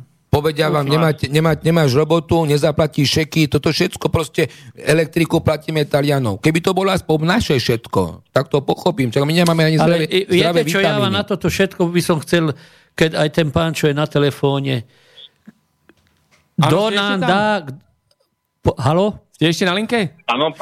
Viete čo, aj od vás, aj tu, čo tu sedíme, by som chcel počuť, ale ozaj rozumné, aké východisko, ne celosvetové, ja by som chcel, na Slovensku, lebo nás sa to týka, čo sme my tu. Tak ono by to malo byť... Ako to vyriešiť? Ono by to malo byť celosvetové, už sa postaviť proti tomuto. Ja chcem len na Slovensku, celosvetové nezmeníme. No lebo to je celý svet je takto ovládaný. No dobre, tak dáme teda tú verziu, že na Slovensku. No, ja aspoň, neviem, či si ja môžem povedať názor. V 89. roku sa bojovalo za to, že sa do funkcií dostávali funkcionári cez kamarátov, priateľstva, no to bolo to len vybavené medzi nimi. Proti tomu sa bojovalo. Ja sa pamätám, ona, čo spievala pesničku táto Kubišová, že moc sa ti ľudu navráti, navrátilo sa nám veľké gulové. Nič sa nám nenavráti. Jedna vec. Prevrat, no, druhá vec. Ja si myslím, že moc aspoň by sa nám mala občanom vrátiť takým systémom, že jednoducho štátnu moc musíme kontrolovať. To by bolo prvý krok, aby jednoducho občan ne, že len ide voliť a po voľbách je nula. Ale musí sledovať, rozumiete ma, toho, koho zvolil, čo robí, kde robí, jak robí. Toto by sa potrebovalo. Za ďalšie, právnu moc nemôže byť nezávislý. To je taká sprostosť, keď svinu voženete do záhrady a povíte, svinia tu mi zožer len trávu okolo chodníka, neopová sa mi ísť do kapusty, do keľu a boh vie aj kade. A svinia však ten sprostý gazda odešiel, preč rozrien celú záhradu. Rozumiete ma? Čiže právnu moc treba kontrolovať. Nemôžu byť oni nezávislí a základy si vykladať, ak chcú. A za ďalšie, tieto voľby by sa mali zmeniť tak, že poslanci by mali byť... aspoň, neviem, koľko máme okresov, koľko nie, jak by to vychádzalo, znižiť stav poslancov a z každého okresu, aby ľudia sa mali obrátiť. Tieto sú tri moje základné veci. Neviem, kto má jaký iný názor, ale ja si myslím, ide sa nepohneme. Určite sa nepohneme. No, povedzte nám na linke. No, ja by som ešte predtým, lebo to s tým súvisí, povedal ďalšiu poznámku. V priebehu 20. storočia sa v mnohých krajinách, teda na Slovensku aj v Sovietskom zväze a tak ďalej, zmenila úplne štruktúra obyvateľstva s tým, že pôvodne na začiatku storočia bolo asi tak 20% mestského obyvateľstva a na konci vyše 80% mestského obyvateľstva. A tie mesta to boli nadchval budované dosť rýchlo a tým spôsobom, že tí ľudia naozaj boli odkázaní, závislí. To znamená, ovplyvňovať nejakých rolníkov je oveľa náročnejšie ako nejakých... v podstate robotníkov kasarenského typu, ktorým stačí odstaviť vodu, plyn, kúrenie a tak ďalej a sú hotoví. Koľko ľudí asi dneska, treba aj čo žijú v panelákoch, má, treba, že má len troška zásoby vody aspoň v nejakom demižone alebo kde odložené nejaké... Nemá, nikto neráta. Že by s tým, dajme tomu, 2 dni bez problémov mohol vydržať. Kto má, dajme tomu, stravu na odloženú týždeň. A dajme tomu len na týždeň. Málo kto. To robili vola, kedy starí ľudia, čo zažili 68. ročník, moja babka, no, zo zeninej strany, z ex, tak tá mala zásoby, keď došli v 68, tak si pamätala na to, tak mala aj rýžu, aj sol, aj múku, všetky druhy, mala 5-litrové bandasky oleja, mala prípravu na všetko, že keby náhodou znova došli, aby zase nebol hladomor. Ako dneska to nerobí nikto. To je pravda. A to je smutné, že to nerobia. Dneska stačí vypnúť elektriku a zrútime sa. Lebo sa pozabíjame, lebo dneska nemôžem ti napísať na Facebooku, chladničku môžeme vyhodiť, lebo sa všetko pokazilo a my nezme nastavení vôbec. Trošku sme odbočili sme, ale ja hovorím, že aby sa toto nejakým spôsobom, rozumiete. Ale tento spôsob sa musí zmeniť. Volá čo treba ináč robiť, lebo toto je nenormálny stav. Ale to oni vytvorili, že my sme zadlžení.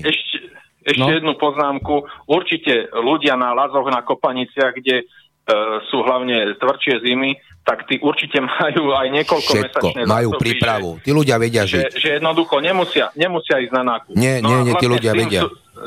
S tým súvisí vlastne zmena toho systému. Jednoducho to všetko záleží od ľudí. No, to je to vám tam my sme boli nezávislí. Moja babka všetko, my sme mali svine, my sme mali kurence, my sme mali zajacov, kačky, dedo bol polovníkom, mali sme záhradu, pestovali sme, babka vedela upiec chleba, vedela spraviť maslo, vedela spraviť všetko. Starí ľudia boli nastavení, niekto bol chorý, išlo sa do lesa, doniesla bylinky, spravili sa, pozbieralo sa lipa, pozbieral sa, med sa robil z pupavy a ľudia boli zdraví, ľudia žili jednoduchší život, krajší, taký sebestačný. Mali na dedinách, a pomáhali si. Dneska do ti pomôže nikto. Keď sa pozrieš na rovinku, neviem, či tak tam nechodíte. Tak potom vlastne ten socializmus bol jaký? Zlý alebo dobrý? Keď ľudia žili jednoduchší život. Ja sa tiež pamätám, ja som toľko nemusel mať povinnosti, jak mám teraz. To je nenormálne, čo máme teraz. Dzurinda ho zrušil, lebo my nemáme poľnohospodárstvo, my nemáme nič, čo sme volakedy mali. Prečo rozprávajú, že Romovia nerobia? Romovia by robili, keby boli družstva, keby ich tam zamestnali, však tam robili tí Romovia. Však mali aj svoje ošípané, starali sa aj o svoje, mali aj také príbytky, aké mali. Však oni boli kočovníci, to jak dneska Indiánov dali do rezervácií a čudujeme sa, že sa ich chodia si ich fotiť celý svet. Ja počítam, že ten systém, čo bol volakedy socialistický, volakomu nesedel. No, a potrebovali to zničiť. Sionistom nesedel, lebo však... A toto takto skončilo, jak to skončilo. No lebo to bol štátne, všetko to patrilo štátu, oni nechceli, aby to patrilo štátu. Však to vybudovali ľudia, však toto kto postavili ľudia, toto nepostavili politici. Keď nepôjdeme do Volkswagenu, tak kto bude robiť? Pôjde tam Dzurinda? Dzurinda tam v živote nepôjde, ani Mečiar tam nepôjde, ani nikto tam nepôjde, však ale oni nás zapredali, oni zničili suverenitu tohto štátu. Však my každý jeden máme dneska aj 9 000 dlh. Tak jak môžeme byť sebestačný krajina, keď sme zadlžení? Preto to chce, toto chce aj Čaputová, toto chce Kiska, toto chcú všetci, aby ten dlh len rastol. A potom prídu a asi nás rozoberú. Budeme len kolóniou. Prečo v živote nebudete počuť o Čaputovej? Milujem vás, Slováci, lebo vďaka Slovákom je Slovensko.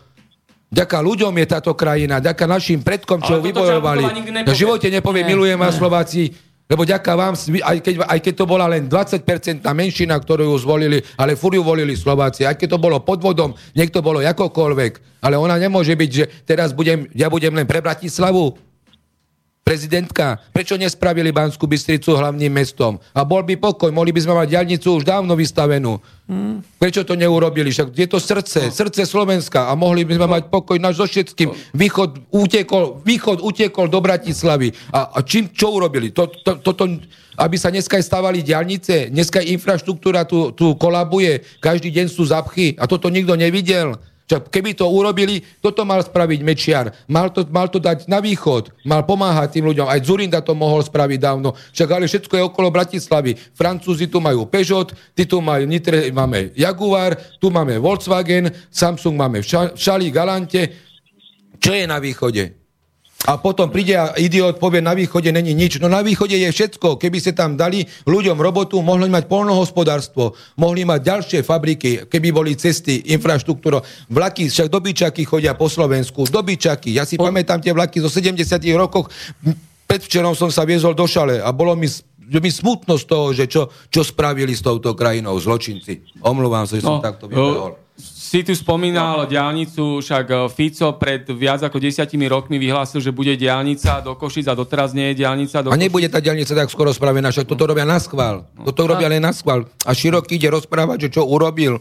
Jedine, čo sa starali títo zločinci, keď rozobrali si, však kde je váhostav, kde je doprastav, kde sú pozemné stavby. No, ale to niekomu vyhovuje. My sme sa pre tie podniky učili. Prečo sa dneska pre tie podniky neučíme? Lebo neexistujú. Však oni rozprávajú, že mladí ľudia idú preč. Ja sa spýtam telefonujúceho, ešte chceme niečo počuť? No, vy ste sa ma už pýtali, len ste ma ešte nepustili k tomu slovu, že ako vlastne zmeniť systém. Načrtol som to tým spôsobom, že pokiaľ by ľudia mali, jak sa hovorí, že sebestačnosť aspoň na 2 mesiace bez toho, aby niekam museli ísť do nejakej roboty, niekam hocičo využívať, akékoľvek služby, tak vlastne to už by bol prvý krok k možnej zmene systému. Pretože Tento spôsob, ako je aj ten tzv. Demokraticky zavedený v celom svete, to sa mi vôbec nepáči. To je komédia. Ja to hovorím, to je komédia. To je jednoducho vložená nestabilita. To je vložená nestabilita do umelého systému. Pretože keby, čo sa mňa týka, ja by som väčšinu volieb úplne zrušil. Jednoducho tie výberové konania mali byť úplne iným spôsobom.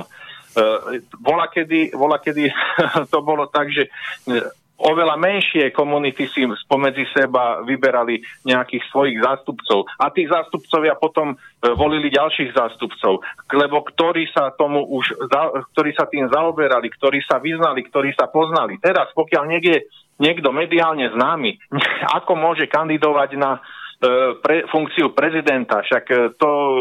Tých 5 miliónov ľudí, z toho nejakých vyše 3 milióny oprávnených voličov, ako sa s ním môže osobne zoznámiť? No nie je šanca, to musí len médiá sprostredkovať.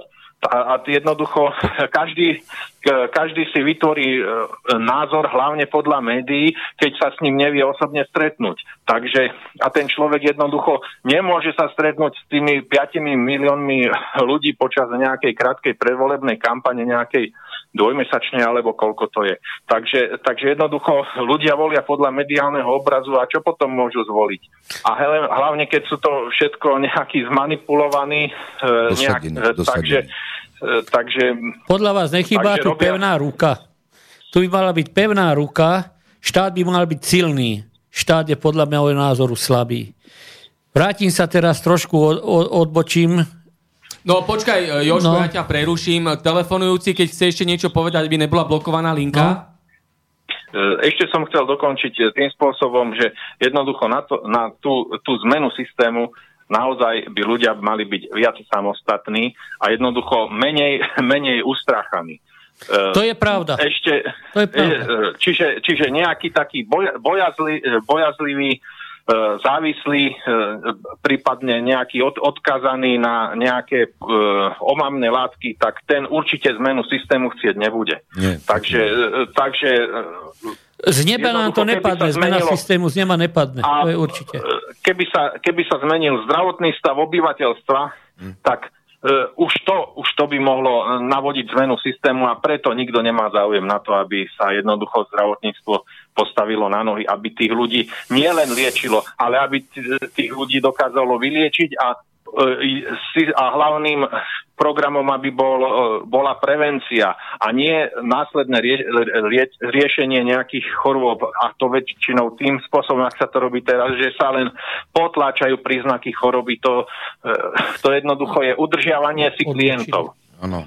No ale to hovorím, že keď by boli zdraví ľudia, aj ten systém by mohol byť zdravší a zreformovali by ho. No to práve, že tento režim nechce. On potrebuje, aby ľudia boli chorí, zadlžení, nevzdelaní, hlúpi, naivní, zmanipulovaní. To potrebuje tento režim. Ovladateľní. A aby boli ovladateľní tým pádom a závislí na tejto štátnej mafii. Na zločincoch. Takže ďakujem za názory. Všetko dobré z Bratislavského konšpiračného bytu. Do počutia. Ďakujeme. No... padlo tu veľa zaujímavých momentov. Môžeme sa zhodnúť na tom, že dnešok nevznikol dnes, včera, predvčerom, ale pokračovaním toho, čo sa stalo pred 5 rokmi, 15 rokmi. Toto je to, že teraz sa vraca rok 98, tak ho vnímam. Že buď sa poučíme z histórie, alebo si ju zopakujeme. Máme zase telefona. Všetko dobré z konšpiračného bytu? No, pozdravujem na teba, Blažu, ten... Peter z Námestová, že? No, jasné. Ahoj, pozdravujeme. To nie je o to, že my sme takí, ja hovorím stále, dobrosrdečné, hlúpi ľudia na tom Slovensku, že až nám tá dobrosrdečnosť z toho srdca vyráža von, kde si. My sme takí sme jednoduchí, takí máme byť jednoduchí. A títo sionisti preto sú takí, lebo sú takí chamtiví a nenažraní. A my sme proste tie ovečky, my sme proste tí dobrí, ktorých sme takí, akí sme, tak nás nastavili. A tak nás nastavili, tak nás vytvorili, aby sme boli tí, ktorí budú bekať a tí, ktorí budú pracovať a títo zločinci si budú užívať, títo vlci nás budú drať a my budeme len čakať, kedy prídeme na jatky a hotovo. To je, tak je spravený tento systém, ktorý vytvorili. My sa bojíme. Ja len k tomu môžem tak povedať, že my sme jak decko, ktoré ešte nevie chodiť. No tak... No, presne. Rozumiete ma? My sme jak detsko, ktoré nevie chodiť a mám taký pocit, že my si nevieme ani štát riadiť. A to má bohovský štve a majú nás doslova za hlupákov, lebo ja sledujem aj hlavne Čechov, lebo tým rozumiem. Rozumiete ma? Predsa tí Česi k tomu svojmu štátu majú iný prístup, jak máme my, ale jednoducho je to tak, jak to je. To je o mentalite. Aj Nemci sú iní, aj Rakúšáci. Každý inak, jasné. Na čo sme tento štát, na čo ho tvorili? Dobre, spýtame sa Peter z Námestova, čo nám chce povedať, aby nebola blokovaná linka. Nech sa páči.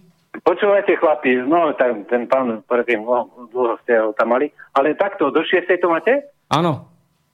Hej, tak pohode. Ja sa vykúkcem za 3 minúty.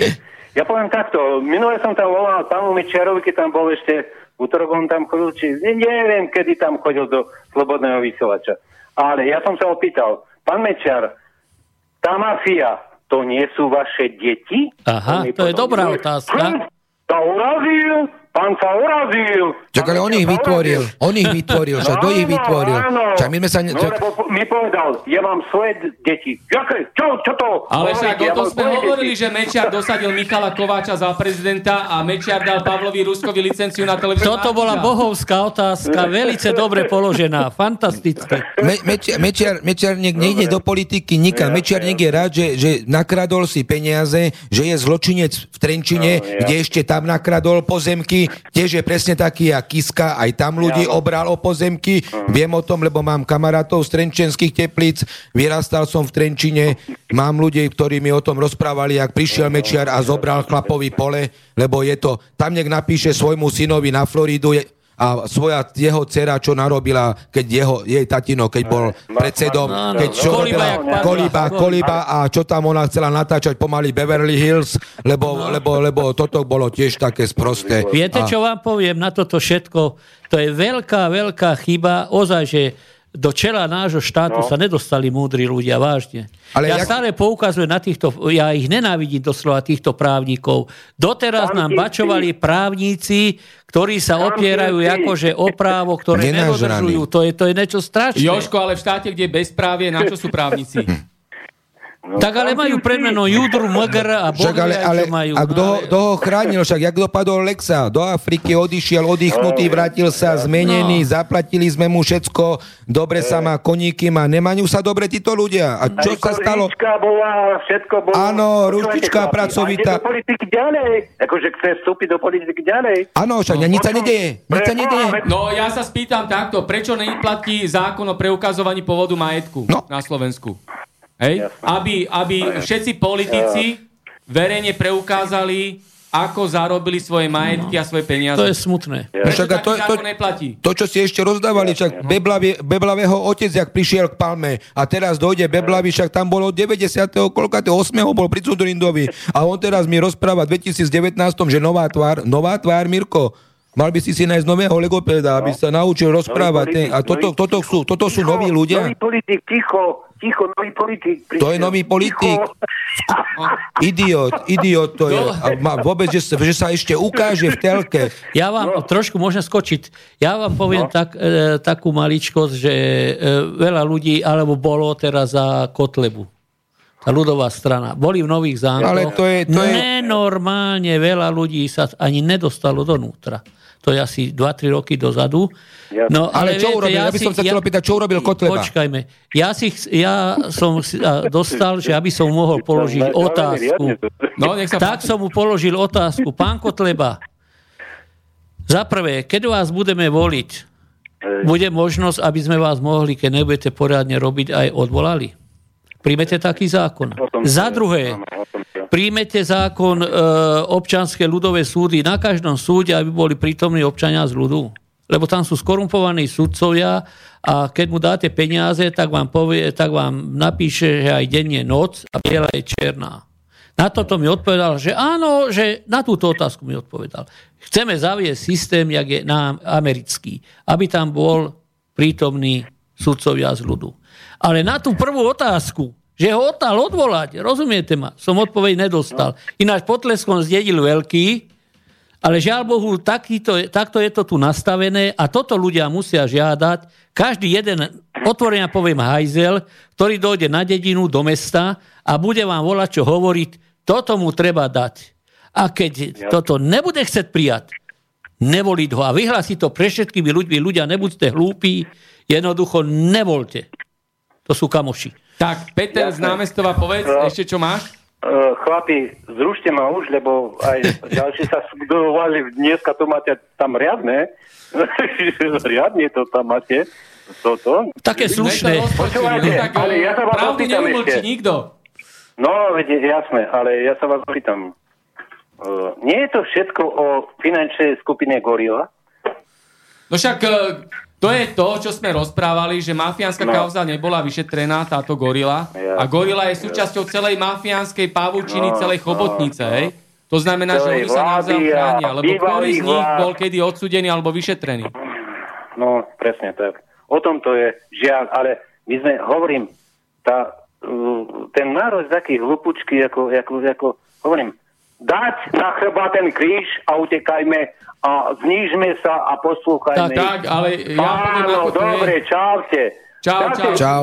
A nech sa tí poslucháči už konečne preberú. Všetci. To by bolo veľmi múdre. Mali by sa. Ďakujeme, pozdravíme na mesto Váho. Nech sa darí. No, ďaká, čau.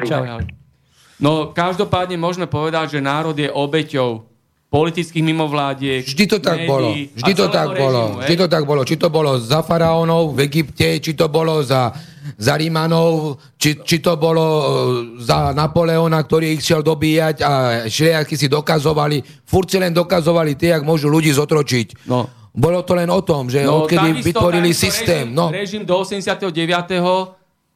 socializmus tiež bol neslobodný, tiež tam veľa bolo deficitov. No ľudia sa báli, dneska sa boja, takisto sa boja povedať pravdu. Ale boli tam síce základné sociálne istoty, že každý... Ale to bolo hlavné. No ako dobre, že keď si mal prácu, tak si dostal aj bývanie, ale nebolo to zadarmo. Nikto zadarmo nedostal nič. Každý si to odpracoval. Ale bolo to o tom, že... To žije od robote. Ale mohlo to byť ešte lepšie by to mohlo byť, keby to bolo o tom, že tí ľudia by nemuseli bývať v týchto činžákoch nabúchaných, aby si žili ako králik, ale mohlo to byť domčeky, slušné bývanie, aby si ľudia, tak jak sme sa rozprávali, keby si ľudia pestovali, keby sa ľudia venovali tomu, že majú aj nejaké tie zvieratá. No dneska ideš bývať na dedinu a sťažuje sa predsedovi dediny, že o 6:00 mi kikirika kohút. No však ale bývaš na dedine. Čo ti tu mám kikirikať? O 10:00 sa ide sťažovať predsedovi, lebo môj muž prišiel po nočnej a je tu rozhlas pustený. Čak dneska ľudia už sú takíto, že už sú chorých pomaly, že ide na dedinu a chceš mať bazén, chceš mať anglický trávnik, nikto nechce pestovať, nikto nechce chovať a potom sa čudujeme, že čo kupujeme, čo máme a čo jeme. Tak to aj potom je všetko s nami. Tak sme zdraví. Ja sa spýtam teraz Joška, ktorý v rámci svojich aktivít aj oslovil niektorých aktivistov. S akým výsledkom? 0 bodov. Konkrétne kedy? Ja vám poviem, že akurát som sa chcel na to aj reagovať, že ja som sa minimálne s 30 poslancami stretol, keď som bol protestovať, čo som teraz neukázal, proti notárke Bodkovej, ktorú mám pripravené o majetok, kde som požadoval, aby poslanci ako zástupcovia ľudu sa pričinili o to, aby mi majetok dali do poriadku. Jednoducho, teraz môžem prehlásiť občania, ktorí máte problémy. Neviete sa dovolať spravodlivosti. Kto neverí, vyskúšajte, choďte pred parlament. Môžete ohlásiť pravicu, lavicu, opicu, ľudovú stranu, môžete Maďarov ohlásiť, každý sa na vás vykašle. No lebo sú... A ktorých aktivistov si oslovil? Ktorých? Kotlebu, Mazureka napríklad, potom ten Mizík, potom tam sa zastavil Kolár, čo si pamätám, táto, jak sa volá, Cigániková, Šimon ten utekal kade ľahšie, takisto. Tak veľa som jednoducho zastavil. To boli poslanci, ktorých si oslovil. A potom si bol... Fecko, či jak sa volá z východu. Fecko. Potom si oslovil v rámci toho protestu farmárov aj tých aktivistov. A s akým výsledkom? No to bolo, že som bol, to je poľnohospodárska pracovná agentúra, kde som bol, aj som tam natáčal rozhovor s farmármi, žiaľ Bohu nedali toho, lebo tam bola aj slovenská televízia, RTVS-ka, aj rádio, tam robilo si mi rozhovor. A medzi tým sa tam, neviem, kde sa tam objavil, kde než pán Šeliga za jaké to slušné Slovensko, či jak to volá. No. Reku, tak som išiel za ním, reku, počúvajte ma, pán Šeliga, s priamou otázkou. Reku, s tými protestami, čo ste vlastne dosiahli? Tam ste sa ledine vygágali, žiadne podmienky ste nenastavili na zmenu tohto systému, že aby k takým veciam jak Kuciak ukazoval, na Slovensku neprichádzalo. Vy ste nedali podmienky odstúpenia niektorých štátnych úradníkov, niektorých ministrov, ktorí by si nezaslúžili, aby na týchto stoličkách sedeli. Ale len ste poukazovali, zabili Kuciaka, hento sa robí, tamto sa zle robí a tak ďalej, a tak ďalej. Vy ste mali dať jednoducho stanoviť čas dovtedy, keď sa tu znova stretneme. Ale vy ste predo mnou povedali, počkajte, mám telefón, zmizli ste. Vy na priamu otázku ste mi priamo neodpovedali, utiekli ste. Takže Šeliga utiekol. Samozrejme vec. No, to sú títo tzv. Aktivisti, ktorí ale nemajú... čo tam hľadal pri tých farmároch, neviem doteraz pochopiť. No určite tam chcel... Neviem. No to sú títo tzv. Aktivisti, ktorí nemajú potrebné vzdelanie a odbornú prax, a samozvane a veľkohubo vyhlasujú, že sú aktivisti. Ako tento Šeliga, Párska a rovnako skorumpovaní politici, ktorí dookola opakujú tie politické frázy, populistické heslá, nemajú žiadne výsledky pre ľudí, lebo sami slúžia tej štátnej mafii a zločineckej oligarchii. To je Matovič, ako sme spomínali, Čefalbajová, Nicholsonová, Beblavy a tak ďalej a tak ďalej. A potom sú tí tzv. Národovci, ako Danko, Hlina, tento Truban, ktorý vyhlasuje, že národovec, neviem ako na to došiel. V živote národovec nebude. No a s tým Kočnerom, jak sme rozprávali, však s Kočnerom sa stretávala aj Beňová, aj Flašík tam bol veľký. Však tam bola aj veľký kamarát, bol s ním. Vážený, ale toto nevzniklo len teraz týmto Kočnerom. Však toto je od 89. roku. To oni boli už predtým, že to bola jedna partia a to bola jedna banda. No, ja vznikla Slovenská republika, odtedy sem došiel zločin. To není len 2-3 roky dozadu. Však od 93. roku sa máme len zle. Tak. Presne tak. My sme sa stali samostatný štát a vládne mu zločin. Tak. Toto tu není demokracia, tak, tu není sloboda. Od 93. si tak. Tu len parcelujú Slovensko. Ja neviem, či volá to dnes vedie k zániku, alebo ja to nechápem. Nechápem. GNT, Penta, zdravotníctvo, dve poisťovne, ktoré fungujú, majú zisky, ktoré neplatia dane a peniaze odchádzajú do daňových rajov. Jak je možné, aby niekto takto hospodáril? Nemocnice krachujú, chátrajú, ľudia na vyliečiteľné choroby umierajú a tu sa nič nedeje. Oni majú zdravotníctvo, doktor Marx lekárne a podľa mňa musia mať ešte aj pohrebníctvo a majú všetko. Tam sa narodíš, tam ti dáme lieky, však vyrábajú ich z ropy, tak profitujú na tom. Preto dneska čím viacej liekov, tým si chorejší, tým to je horšie, lebo však toto nikdy žiaden liek v živote nič neurobí dobre, keď je to chémia a keď je to ropa. Takže, no asi závislí a potom tuto sa čuduješ. Viete, potom v 93. roku bola najväčšia chyba, že štátu sa mali venovať ekonómovia, čo to hlavám, kedy boli odborníci na odborné veci. Dneska odborníci nie sú. Družstva Prečo? Však družstva napríklad fungovali nenormálne dobre.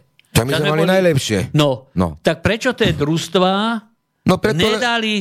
nedali do prenájmu tomu predsedovi družstva? Budeš odvádať štátu dane. Družstvo doteraz mohlo fungovať. Viete, koľko ľudí tam mohlo makať? Však ja viem, a to mohli napríklad robiť. V Nových Zámkoch, Milex. Všade mohli. Mal som tam spolužiaka Šimuneka, šlapalo to jak hodinky. Milex, Nové Zámky. No však, ale oni to potrebovali zničiť. Potom to predal Talianom. No, a koniec. Taliani to zničili, on išiel do družstva do nesvád a Milex nefunguje. Ale to je chyba tých štátnych úradníkov, tá sila toho štátu sa mala prejaviť tedy, keď sa to tzv. Privatizovalo. Oni to mali dať jednoducho schopným ľuďom do prenájmu.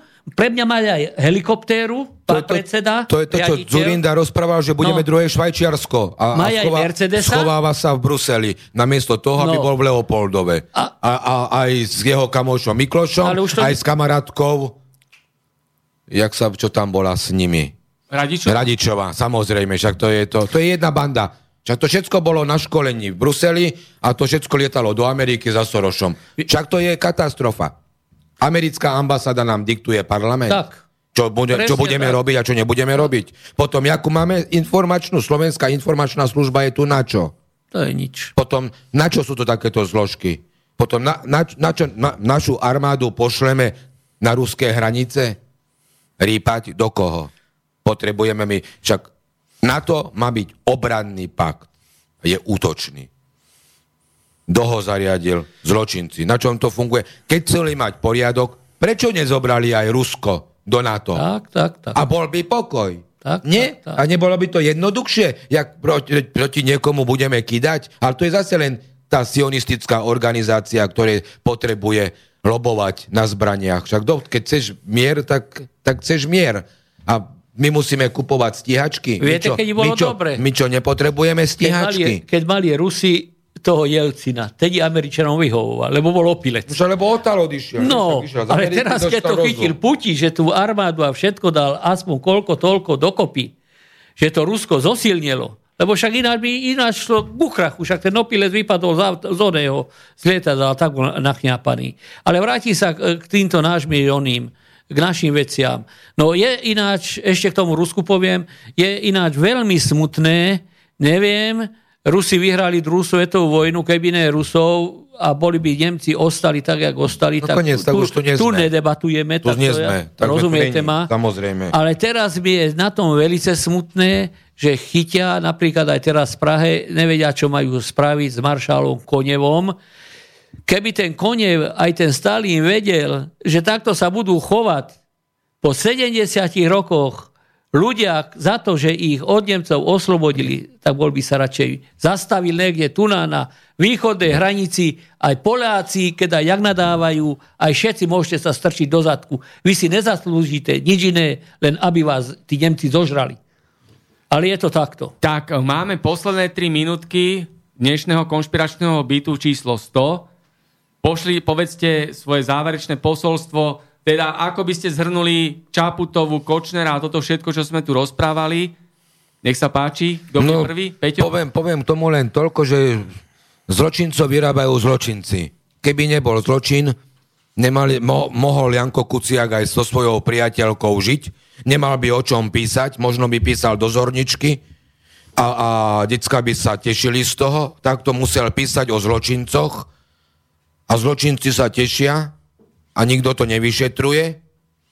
Ešte väčší zločinci sa pýchajú teraz do parlamentu, aby sa zase len najedli vlci na nás ovcach a keď sa nezobudíme, tento národ bude len trpeť.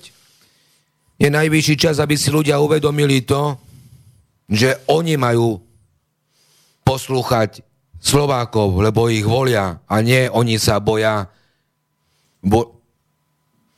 parlamentu, zločincov, ktorí vytvárajú zákony, ktoré nedodržujú.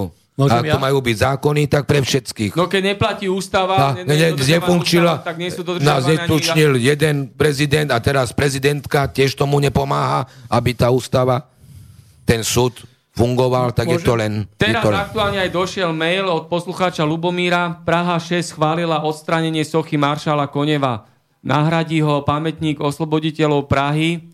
Debata na zastupiteľstve Prahy 6 ohľadne pomníku bola zahájená dnes v 11 hodín do poludnia. Tak to bola reakcia od poslucháča Lubomíra. A na záver, ja by som chcel ešte niečo povedať. Také prehlásenie chcem spraviť občanom Slovenskej republiky, tí, ktorí ma teraz počúvajú. Občania, keď budete pasívni, nebudete sa starať o svoj štát, žiaľ Bohu, nič sa nedosiahne. 17.